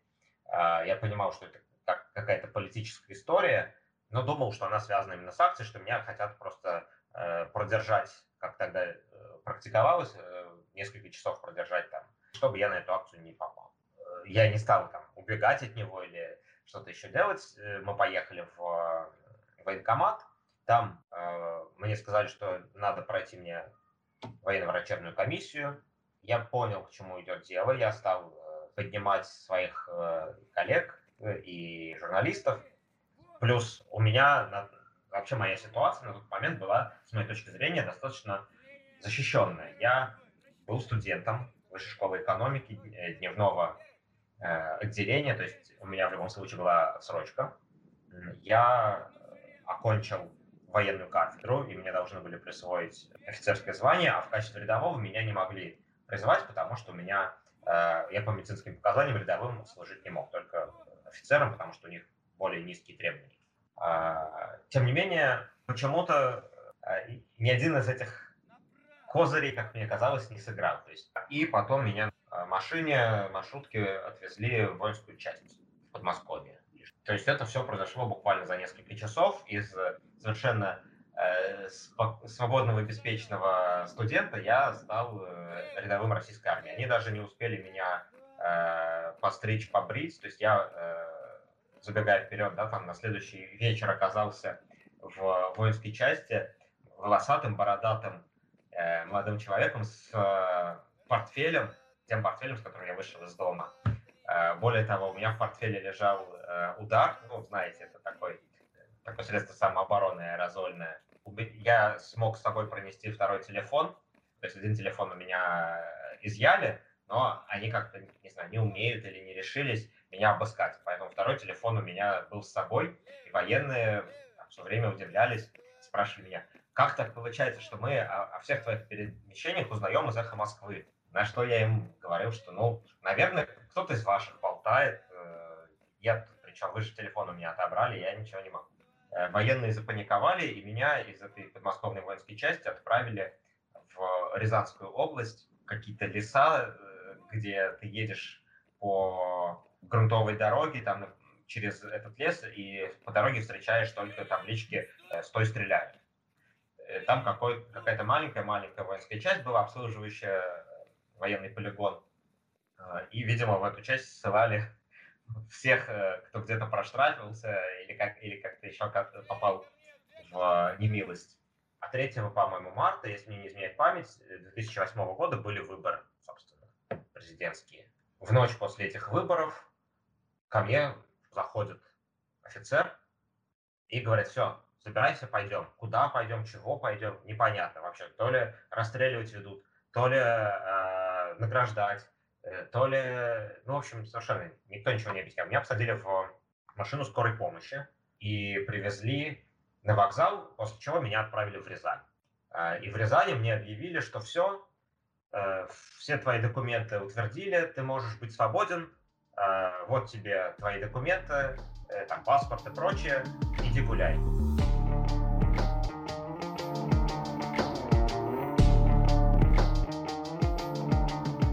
Марши несогласных были тренировкой перед президентскими выборами 2008 года. Кратко напомним расклад. Владимир Путин после своего второго срока не решился менять Конституцию, а потому после нескольких публичных маневров выдвинул вице-премьера и бывшего главу своей администрации Дмитрия Медведева в качестве преемника. О нем мы еще обязательно поговорим. Но в этом контексте важно вспомнить, что в конце нулевых годов думские и президентские выборы проходили с разницей в 4 месяца, поэтому выборы в Думу в декабре 2000 2007 превратились в репетицию грядущего противостояния, рассказывает Денис Белунов. В моменте, наверное, там риторика Немцова и Белых была более жесткой, и действительно там можно, наверное, на несколько градусов там сказать, что они были более оппозиционными, но сказать вот прям, что СПС была с запасом самой оппозиционной партии, я бы все-таки не стал так говорить. Что касается того, почему они радикализировались, ну, Немцов, в общем, искал способ каким-то образом войти в оппозиционное движение, потому что вот все, о чем мы сейчас с вами говорили, заметьте, что Немцов в этом практически никак не фигурировал. Хотя его, естественно, звали, ну, то есть, когда все происходило, то, там, когда там формировалась коалиция «Другая Россия», то, конечно, участие Немцова, оно бы ее укрепило, естественно, и, соответственно, там Каспаров и Касьянов на свой лад, они, конечно, хотели видеть Немцова во всем этом. Но Немцов, он считал, что нас и так тут слишком много, ну, то есть он, его, в общем, некоторым образом тяготила история с комитетом 2008. Я думаю, что он видел ее как свою собственную. Вот. И, и то, что Каспарову предложили стать председателем комитета 2008, и как-то э, Немцов там отошел на второй план, ему не удалось убедить все руководство СПС спуститься в какие-то серьезные переговоры по объединению с Яблоком, и, соответственно, Немцову не удалось вот в эти годы, там, в четвертом, пятом, шестом году, как заявить о себе, он подрастерял немножко. Вот. И ему, конечно, важно было найти способ укрепить свои собственные позиции, поэтому он радикализировался, я думаю. Белых это человек был, который, ну, там, Немцов его, в общем, привел, то есть э, он лоббировал его там, приход на э, руководителя партии. Они были, ну, как в некотором смысле единым целым. Вот Маша Гайдар тоже была еще тогда совсем юная, в общем, и она тоже была как бы частью этой команды. Действительно, они избрали довольно радикальную риторику, и как-то частично свои планы Немцову удалось осуществить таким образом. Рассказывает Олег Козловский. Да, ближе к концу 2007 года, по крайней мере, так это выглядело, что СПС занял гораздо более радикальную позицию. Э, я это, по крайней мере, тогда воспринимал как, э, ну, скорее некую политическую технологию. Я не знаю, насколько она была согласована с Кремлем, я, я понятия не имею об этом, но для меня это выглядело как некая последняя отчаянная попытка СПС вернуть какой-то электорат. Потому что, по большому счету, про путинский либеральный электорат тогда ушел Единой России. Потому что какая, зачем голосовать за маленькую Единую Россию, которая не пройдет в Думу, если есть большая Единая Россия? А антипутинский электорат, он скорее уходил или к яблоку, или оставался сидеть дома. И это была, вот с моей точки зрения, такая попытка все-таки поиграть на оппозиционных настроениях. Ну, мы это видим и сейчас, там, не знаю, коммунисты вдруг вспоминают, что они оппозиция за полгода до выборов, начинают проводить акции протеста и ругать Кремль. Также поступил СПС. Видимо, или недостаточно вообще было оппозиционно настроенных людей, или не поверили им, но это их не спасло. Они набрали, по-моему, еще меньше голосов, чем в 2003 э, и после этого, в общем, уже все поняли, что СПС э, или умрет, или ему надо как-то заново переучреждаться. После думских выборов начались споры о выдвижении единого оппозиционного кандидата на выборах президента – этот вопрос стал и причиной основания коалиции, и причиной ее распада. Началось все с того, что Михаил Касьянов, не посоветовавшись ни с кем из коллег, объявил о своем намерении выдвигаться. Надо сказать, что если следовать за логикой цветных революций, то он хорошо подходил на эту роль. Бывший премьер с неплохими связями и ресурсами, рассказывает Станислав Белковский. Как не смешно, на роль Ющенко он годился. Потому что Виктор Ющенко – это политик, не у которого много достоинств, а у которого минимум недостатков. Именно поэтому был компромиссной фигурой для значительных групп украинских элит, ни одна из которых Ющенко не любила, но все считали, что все-таки он оптимален именно как э, человек, э, выражаясь умным языком, с минимальным антирейтингом. И Михаил Михайлович Касьянов, безусловно, в этом смысле на роль подходил, но Россия не Украина. И такого сценария, как в Украине, быть не могло. Поэтому Михаил Касьянов не мог прийти к власти таким путем, каким пришел Ющенко Э, в Украине. Э, любой человек может прийти к власти только одним из двух путей. Или путем формального преемничества по отношению к предшественнику. При этом не важно, что преемник может по, по взглядам и своей политике кардинально отличаться от предшественника. Должен быть соблюден династический принцип от, от отца к сыну. Даже если сын не настоящий, это уже не важно. Главное, что он формально, справка у него была, что он сын э, своего отца. Или путем революции, которая в России является следствием разрушения власти, как, например, в 1917 году а не причиной. Но вот такого украинского сценария транзита власти здесь нет, потому что Россия страна монархической традиции. В Украине нет монархической традиции. Именно поэтому там такие сценарии возможны. На конференции в апреле 2007 года участники так и не договорились, кто будет представлять внесистемную оппозицию – Назывались, в частности, кандидатуры экс-главы Центробанка Виктора Геращенко, который, как считается, вывел Россию из финансового кризиса 1998 года, или даже давно живущего в Британии бывшего советского диссидента Владимира Буковского. Эдуард Лимонов поддержал кандидатуру Михаила Касьянова, но многие участники коалиции соблазнились питерским политиком Сергеем Гуляевым, к тому моменту одним из лидеров национал-демократического движения «Народ». Об этом движении мы расскажем в следующих эпизодах. За кандидатурой Гуляева стояли политтехнологи Петр Милосердов, которого ранее выгнали из КПРФ с вердиктом за троцкистскую деятельность, и Станислав Белковский, а еще соратники по народу Алексей Навальный и Захар Прилепин. Милосердова вскоре исключили из другой России за интриганство и авантюризм, как написал позже Лимонов в своем ЖЖ – он рассказал, что защищать политтехнолога на заседании исполкома коалиции вызвался Навальный. Речь Навального, во время которой он вспотел, но был неубедителен, не возымела действия, вспоминал Лимонов. Рассказывает Денис Белунов. Милосердов человек способный, очень талантливый организатор и талантливый журналист, я считаю. Он был редактор, так скажем, первой газеты «Марш несогласных», которая была большим тиражом выпущена, была главным агитационным средством. Там раздавали в основном около метро Насболы, ну, и частично там наши активисты тоже. И э, эта газета была очень неплохо сделана, я считаю, делал ее э, Петя. Вот, и он, в общем, быстро обратил на себя внимание, так был на хорошем счету у руководителей Каспарова, Лимонова, Касьянова. Но сам он, как человек такой крайне амбициозный, он, в общем, э, как-то решил, что раз так, то он может претендовать там на какие-то самые важные позиции. И, ну, это привело очень быстро к каким-то там личным конфликтам. Главным участником этого конфликта, там, помимо самого Милосердова, был, с другой стороны, Александр Савтов. Это один из э, людей Ходорковского, и он вот во всей этой вот структуре Каспарова в ОГФ тоже э, играл довольно заметную роль. Он там был одним из руководителей. И, соответственно, Савцов с Милосердовым, вот они там как-то вступили в какой-то личный конфликт, и закончился это тем, что Савцов настоял на исключении Милосердова.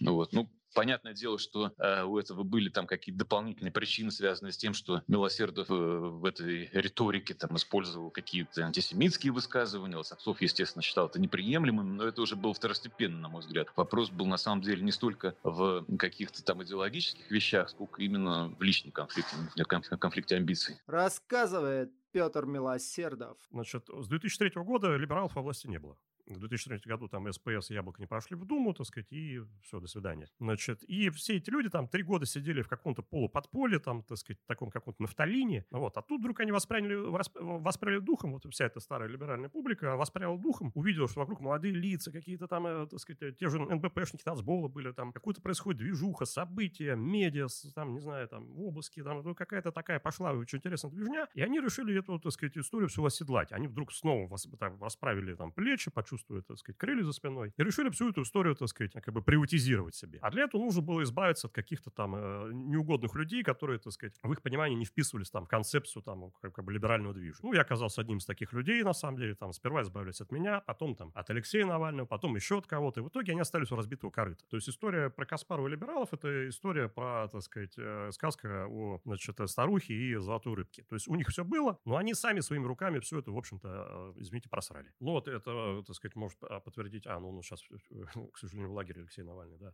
он был свидетелем этой истории. Вот мы приходим на оргкомитет марш несогласных, и, так сказать, э, Каспаров встает мне говорит, вы, Петр, фашист. Я говорю, ну, интересно, интересно, как бы, что это вы взяли. Нет, вот вы фашист, мы не можем, как, мы, мы не можем с вами находиться в одном помещении. Я говорю, то есть, как бы, вчера могли, а сегодня уже нет. Нет, нет, нет, никогда не за что. Навальный говорит, послушайте, вот на самом деле, говорит, Петр вам эти все вещи организовал. Как бы просто у вас какие-то, вы не хотите, так сказать, так сказать дальше как-то имити, вы хотите всю, всю эту историю себе приватизировать. Давайте вот и меня выгоните, сказал Навальный. Лимон сказал, и вас выгоним. Мы сказали, до свидания. С Алексеем стали и ушли. Сказали, идите вы на три буквы.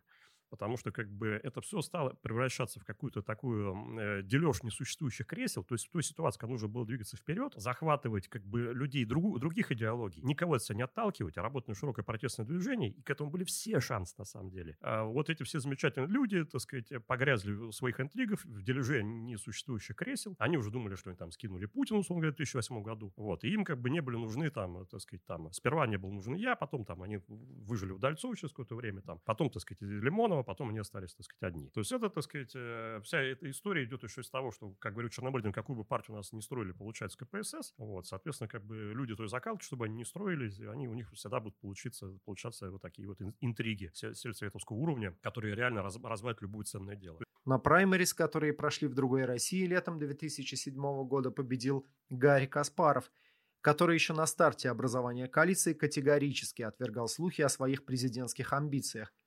Пришлось Каспарова двигать единым кандидатом, что не помешало, впрочем, подать документы на регистрацию упомянутому Буковскому и кавалеру ордена КНДР коммунисту Олегу Шенину, чьи кандидатуры тоже обсуждались членами коалиции – рассказывает Денис Белунов. Это был э, конфликт амбиций Каспарова и Касьянова. Позиция Касьянова была совершенно однозначной, то есть вся деятельность в его глазах выглядела как подготовка к его будущей президентской кампании 2008 года. Никаких сомнений не вызывало, что, естественно, все партнеры по коалиции, они должны его в этом поддержать и там без всяких каких дискуссий по этому поводу. Может быть, с высоты прожитых лет и было по-своему справедливо, ну, то есть это был, если бы вообще все это произошло, произошло, ну, наверное, это был бы лучший шанс по сравнению с тем, что случилось. В тот момент это воспринималось э, Каспаровым, соответственно, вот группой всей Каспаровой, в которую я входил, как такие завышенные амбиции Касьянова. Вопрос же был не в том, чтобы Каспаров сам выдвигался в президенты. Там наша позиция была в тот момент такова, что мы должны произвести там праймерис, и, соответственно, тот политик, который на этих праймерис победит, того мы и поддержим. Касьянов мог вполне на праймерис победить. Было совершенно нормальным для нас исходом. Но мы хотели, чтобы эта процедура была проведена. Вот. А для Касьянова был совершенно неприемлемым сама по себе эта идея, то есть он не допускал того, что он даже теоретически может там кому-то проиграть, вот, и, соответственно,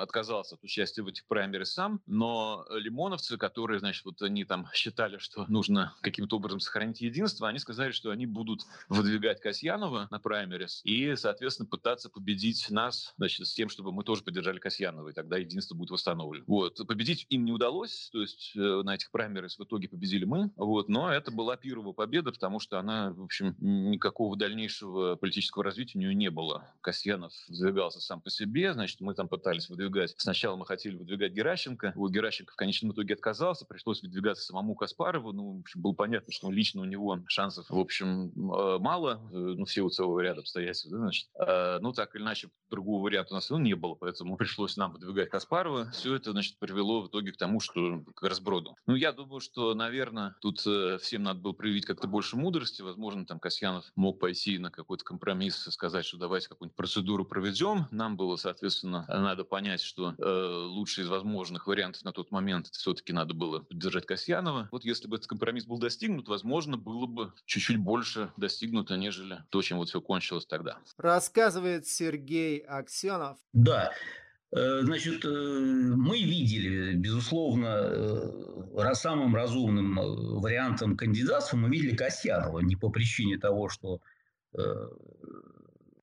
там он сам этого хотел, хотя он этого хотел, да, просто исходя из ментальности русского человека, которую, как нам кажется, мы понимаем достаточно адекватно. То есть Касьянов бывший начальник, да, премьер-министр, этого достаточно. То есть он как бывший начальник подходящий Э, человек для этой э, работы. Он сам тоже так считал.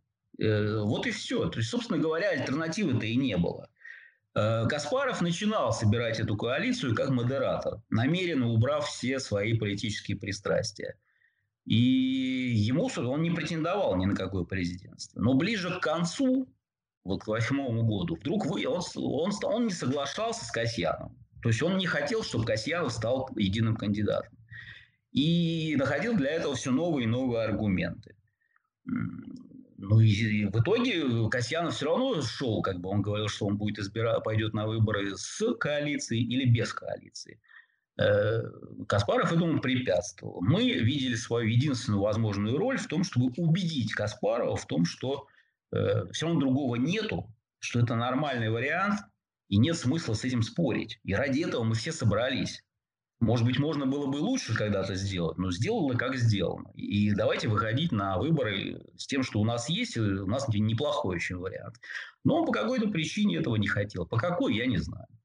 Э, предположение у меня есть, мое личное, да, что оба этих человека на самом деле бились за не за победу политическую в России, а за то, чтобы иметь э, при себе некий титул как бы лидера российской оппозиции или части лидера э, российской оппозиции, может, либеральной части или части оппозиции, все, не суть важно. Ну, как бы типа того, кто сейчас, каким сейчас воспринимают Навального. Да? Вот они хотели бы как бы быть гауляйтерами на России. Вот что-то вроде этого. Может быть, чтобы где-то там с ними разговаривали, как с единственным возможными лидерами. Это мое предположение, я не знаю.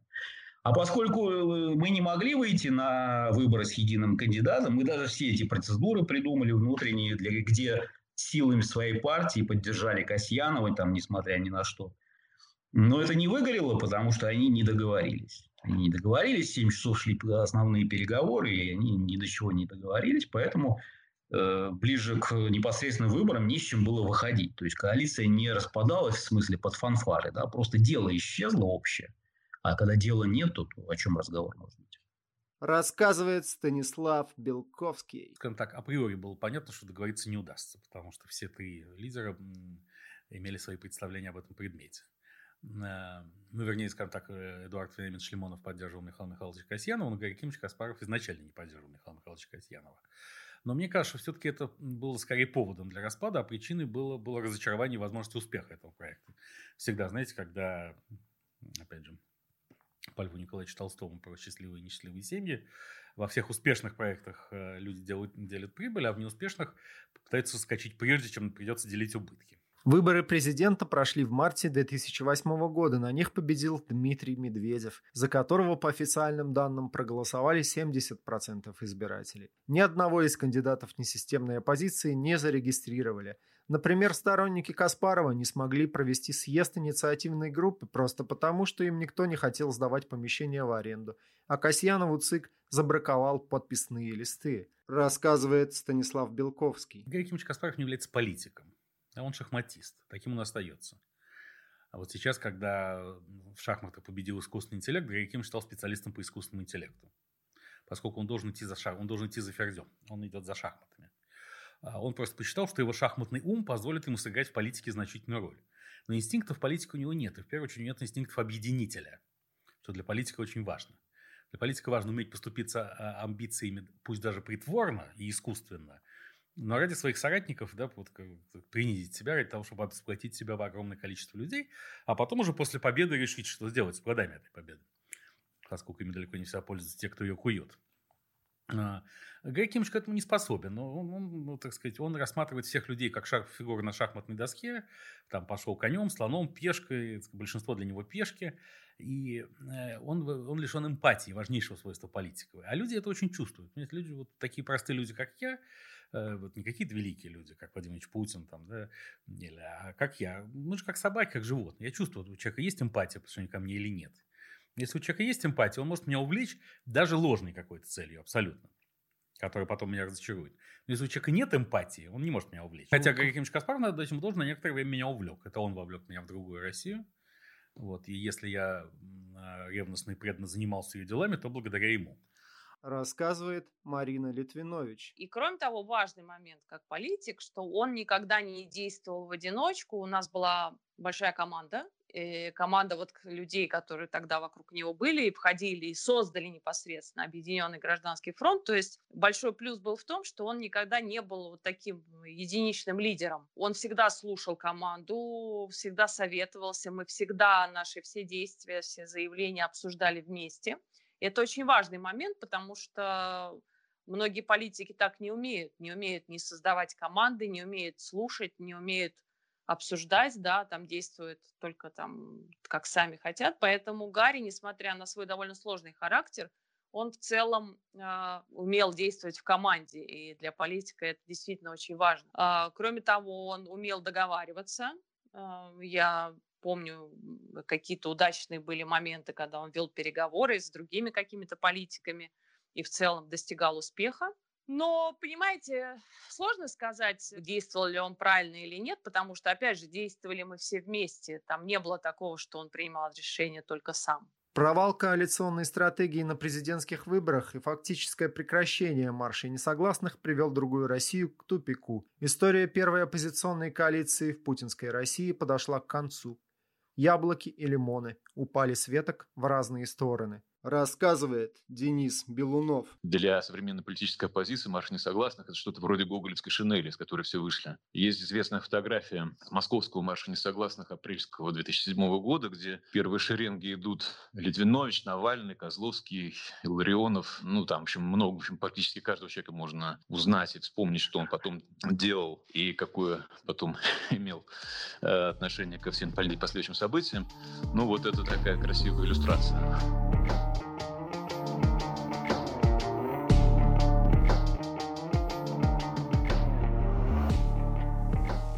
Тогда, после президентских выборов, либеральные осколки другой России придумали созвать альтернативный парламент – Национальную ассамблею.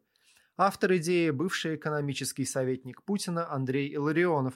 Активнее других ее поддержал Гарри Каспаров. В ассамблею вошли представители многих внесистемных оппозиционных сил России, от либеральных смены и обороны и ОГФ до левопатриотических, вроде АКМ – или СКП КПСС, рассказывает Денис Белунов. В тот момент надо было придумать какое-то развитие, потому что этот кризис весь связанный с распадом фактическим коалиции «Другая Россия», нужно было понять, что мы вообще делаем дальше. Ну, потому что выборный цикл 7-8 года, он остался за Путиным. Каспаров, который стратегический игрок, ему нужно было найти какой-то новый ход, новый план, значит, что он будет делать после этого. Там, свернет свою деятельность или, значит, если продолжает, то все-таки, значит, ему надо было какую-то идею найти. Вот, эта идея стала идеей национальной ассамблеи, то есть квази-парламента альтернативного. Она, в общем-то, на этапе формирования выглядела довольно неплохо, потому что удалось вне идеологическую коалицию каких-то свежие силы найти. Вот Илларионов тогда появился, например, э, и это было,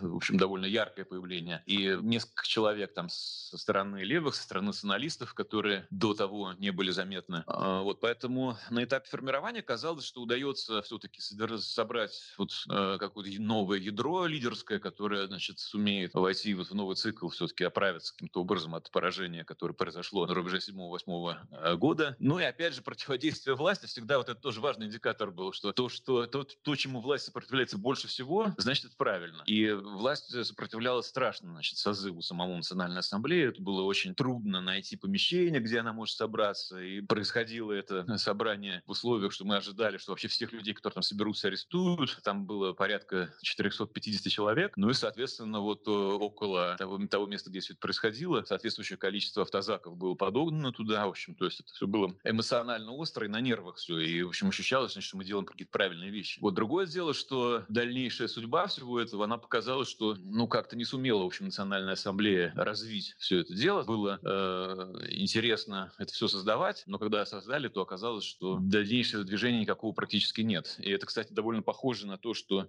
произошло впоследствии с Координационным советом оппозиции. Рассказывает Марина Литвинович. Хорошая история. Она у нас не получилась так, как мы хотели, потому что идея была именно тоже создать представительство разных политических сил, как бы в виде парламента, протопарламента, то есть не уличную силу, как бы другая Россия, она все-таки а, была ориентирована на такую как бы уличную активность, на демонстрации, шествия, митинги. Национальная ассамблея, она была создана для тех кто, ну, как бы должен действовать скорее не на улице, а, а там писать новое законодательство, да, то есть это правильная идея, которая просто, ну, не получилась, потому что критического количества людей не набралось, которые бы были готовы этим заниматься. Но в целом идея была правильная, потому что, собственно, в любом случае протопарламент, он э, как бы рано или поздно потребуется.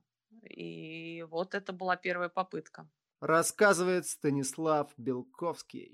Это попытка уйти от реальности. Это все равно, что э, выкурить косячок или выпить бутылочку водочки по известному анекдоту. Помните, жизнь налаживается, нет? Ну, как э, некий хиппи решил повеситься. Ну, намылил веревку, повесил ее, значит, ну, думает, осталось пол бутылочки водочки, надо допить. Допил. О, косячок лежит, надо докурить, докурил. Слушай, а что вешаться, жизнь налаживается? Вот деятельность оппозиции по конструированию нереальной страны, она, так сказать, э, это, это поведение хиппи перед повешением. Жизнь налаживается. Типа, мы придумали Россию, которой нет и не будет, и, и нам кажется, что мы что-то сделали очень продуктивное, поскольку сделать ничего в практическом измерении мы не можем. К тому же, понимаете, мы должны уточнить, что такое оппозиция. Если человек просто не любит Владимира Владимировича Путина, он для меня не оппозиция. Зачастую этот человек еще хуже, чем сам Владимир Владимирович для меня, значительно при этом. Оппозиция – это э, вот люди, стоящие на, на, э, на том, что страна должна измениться кардинально на базе национального покаяния. Вот для меня это оппозиция. Пусть таких людей сегодня полтора или два, но они тем не менее существуют. И, так сказать, значит, мы подождем, пока эта точка зрения возобладает. Формально Национальная Ассамблея существует до сих пор, никто ее не распускал. Правда, наверное, не все из 513 депутатов помнят о своих мандатах. Последняя перерегистрация прошла в 2012 году, когда уже действовал и альтернативное теневое правительство, Координационный совет оппозиции. Стали проводиться круглые столы, общественные слушания, диспуты и заседания. Вот, например, некоторые заголовки с сайта Национальной Ассамблеи. «Путь к счастью. Дебаты с социальным государством показали, что разногласия идеологических курий находятся на уровне деталей. Или «Назад в будущее. Дебаты на тему «Будет ли Россия сверхдержавой, как СССР?». Кажется, самым ярким воспоминанием о Национальной Ассамблее стали акции по противодействию ей кремлевских молодежек. Рассказывает Алексей Сочнев. Национальная Ассамблея собралась, э, тьма народу приехала со всех э, уголков страны, по несколько представителей, от разных организаций были группы. Вот, провокации нашистов, опять же, там России молодой или кого-то еще, там огромный железнобетонный член вывалили э, к входу. По-моему, это было где-то на Новослободской, там проходило, да. Вот, еще внутри э, внутри запустили этого, как его, члена Карлсон такой летал.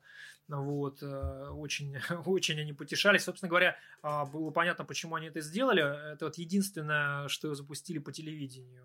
Это вот э, с летающим членом.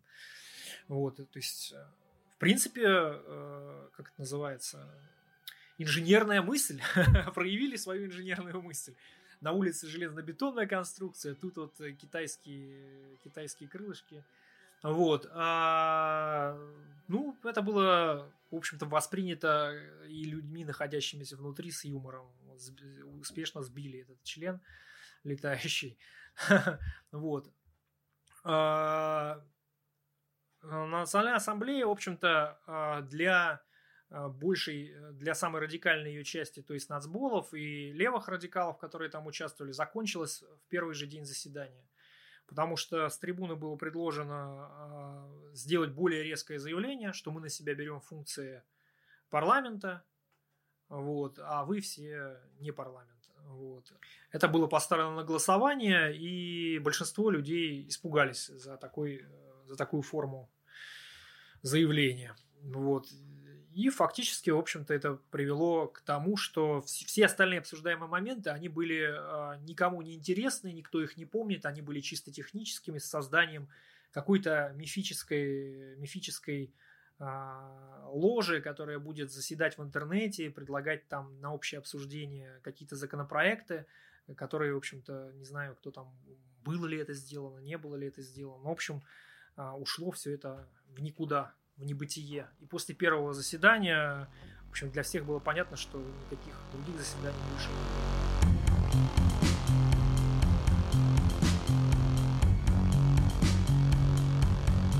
Наверное, у многих молодых слушателей нашего подкаста возникло ощущение, что они где-то это все слышали или даже проходили. В этом нет ничего необычного. Сегодня лозунги с улиц середины 2000-х все так же актуальны, но зато голоса тех оппозиционных активистов, кто считает невозможным объединение со своими идеологическими противниками, звучат уже диковато. Марши несогласных научили очень многих искать диалога ради достижения общих целей. Это самое важное наследие тех двух лет, когда существовала коалиция «Другая Россия». В скором времени после маршей несогласных Лимонов заберет название «Другая Россия» обратно и даст его своей новой партии – эта партия и другие сторонники Лимонова не откажутся от идеи объединить оппозицию ради общих целей. Но теперь целью станут не победа на выборах, а само право на протест. Так родится стратегия 31. О ней наш следующий эпизод.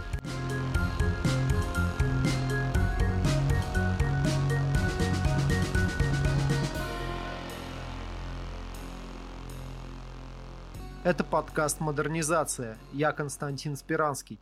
Подписывайтесь на нас везде, ставьте подкасту оценки, пишите комментарии и кидайте ссылки друзьям. И помните, ничто не берется из ниоткуда и не уходит в никуда.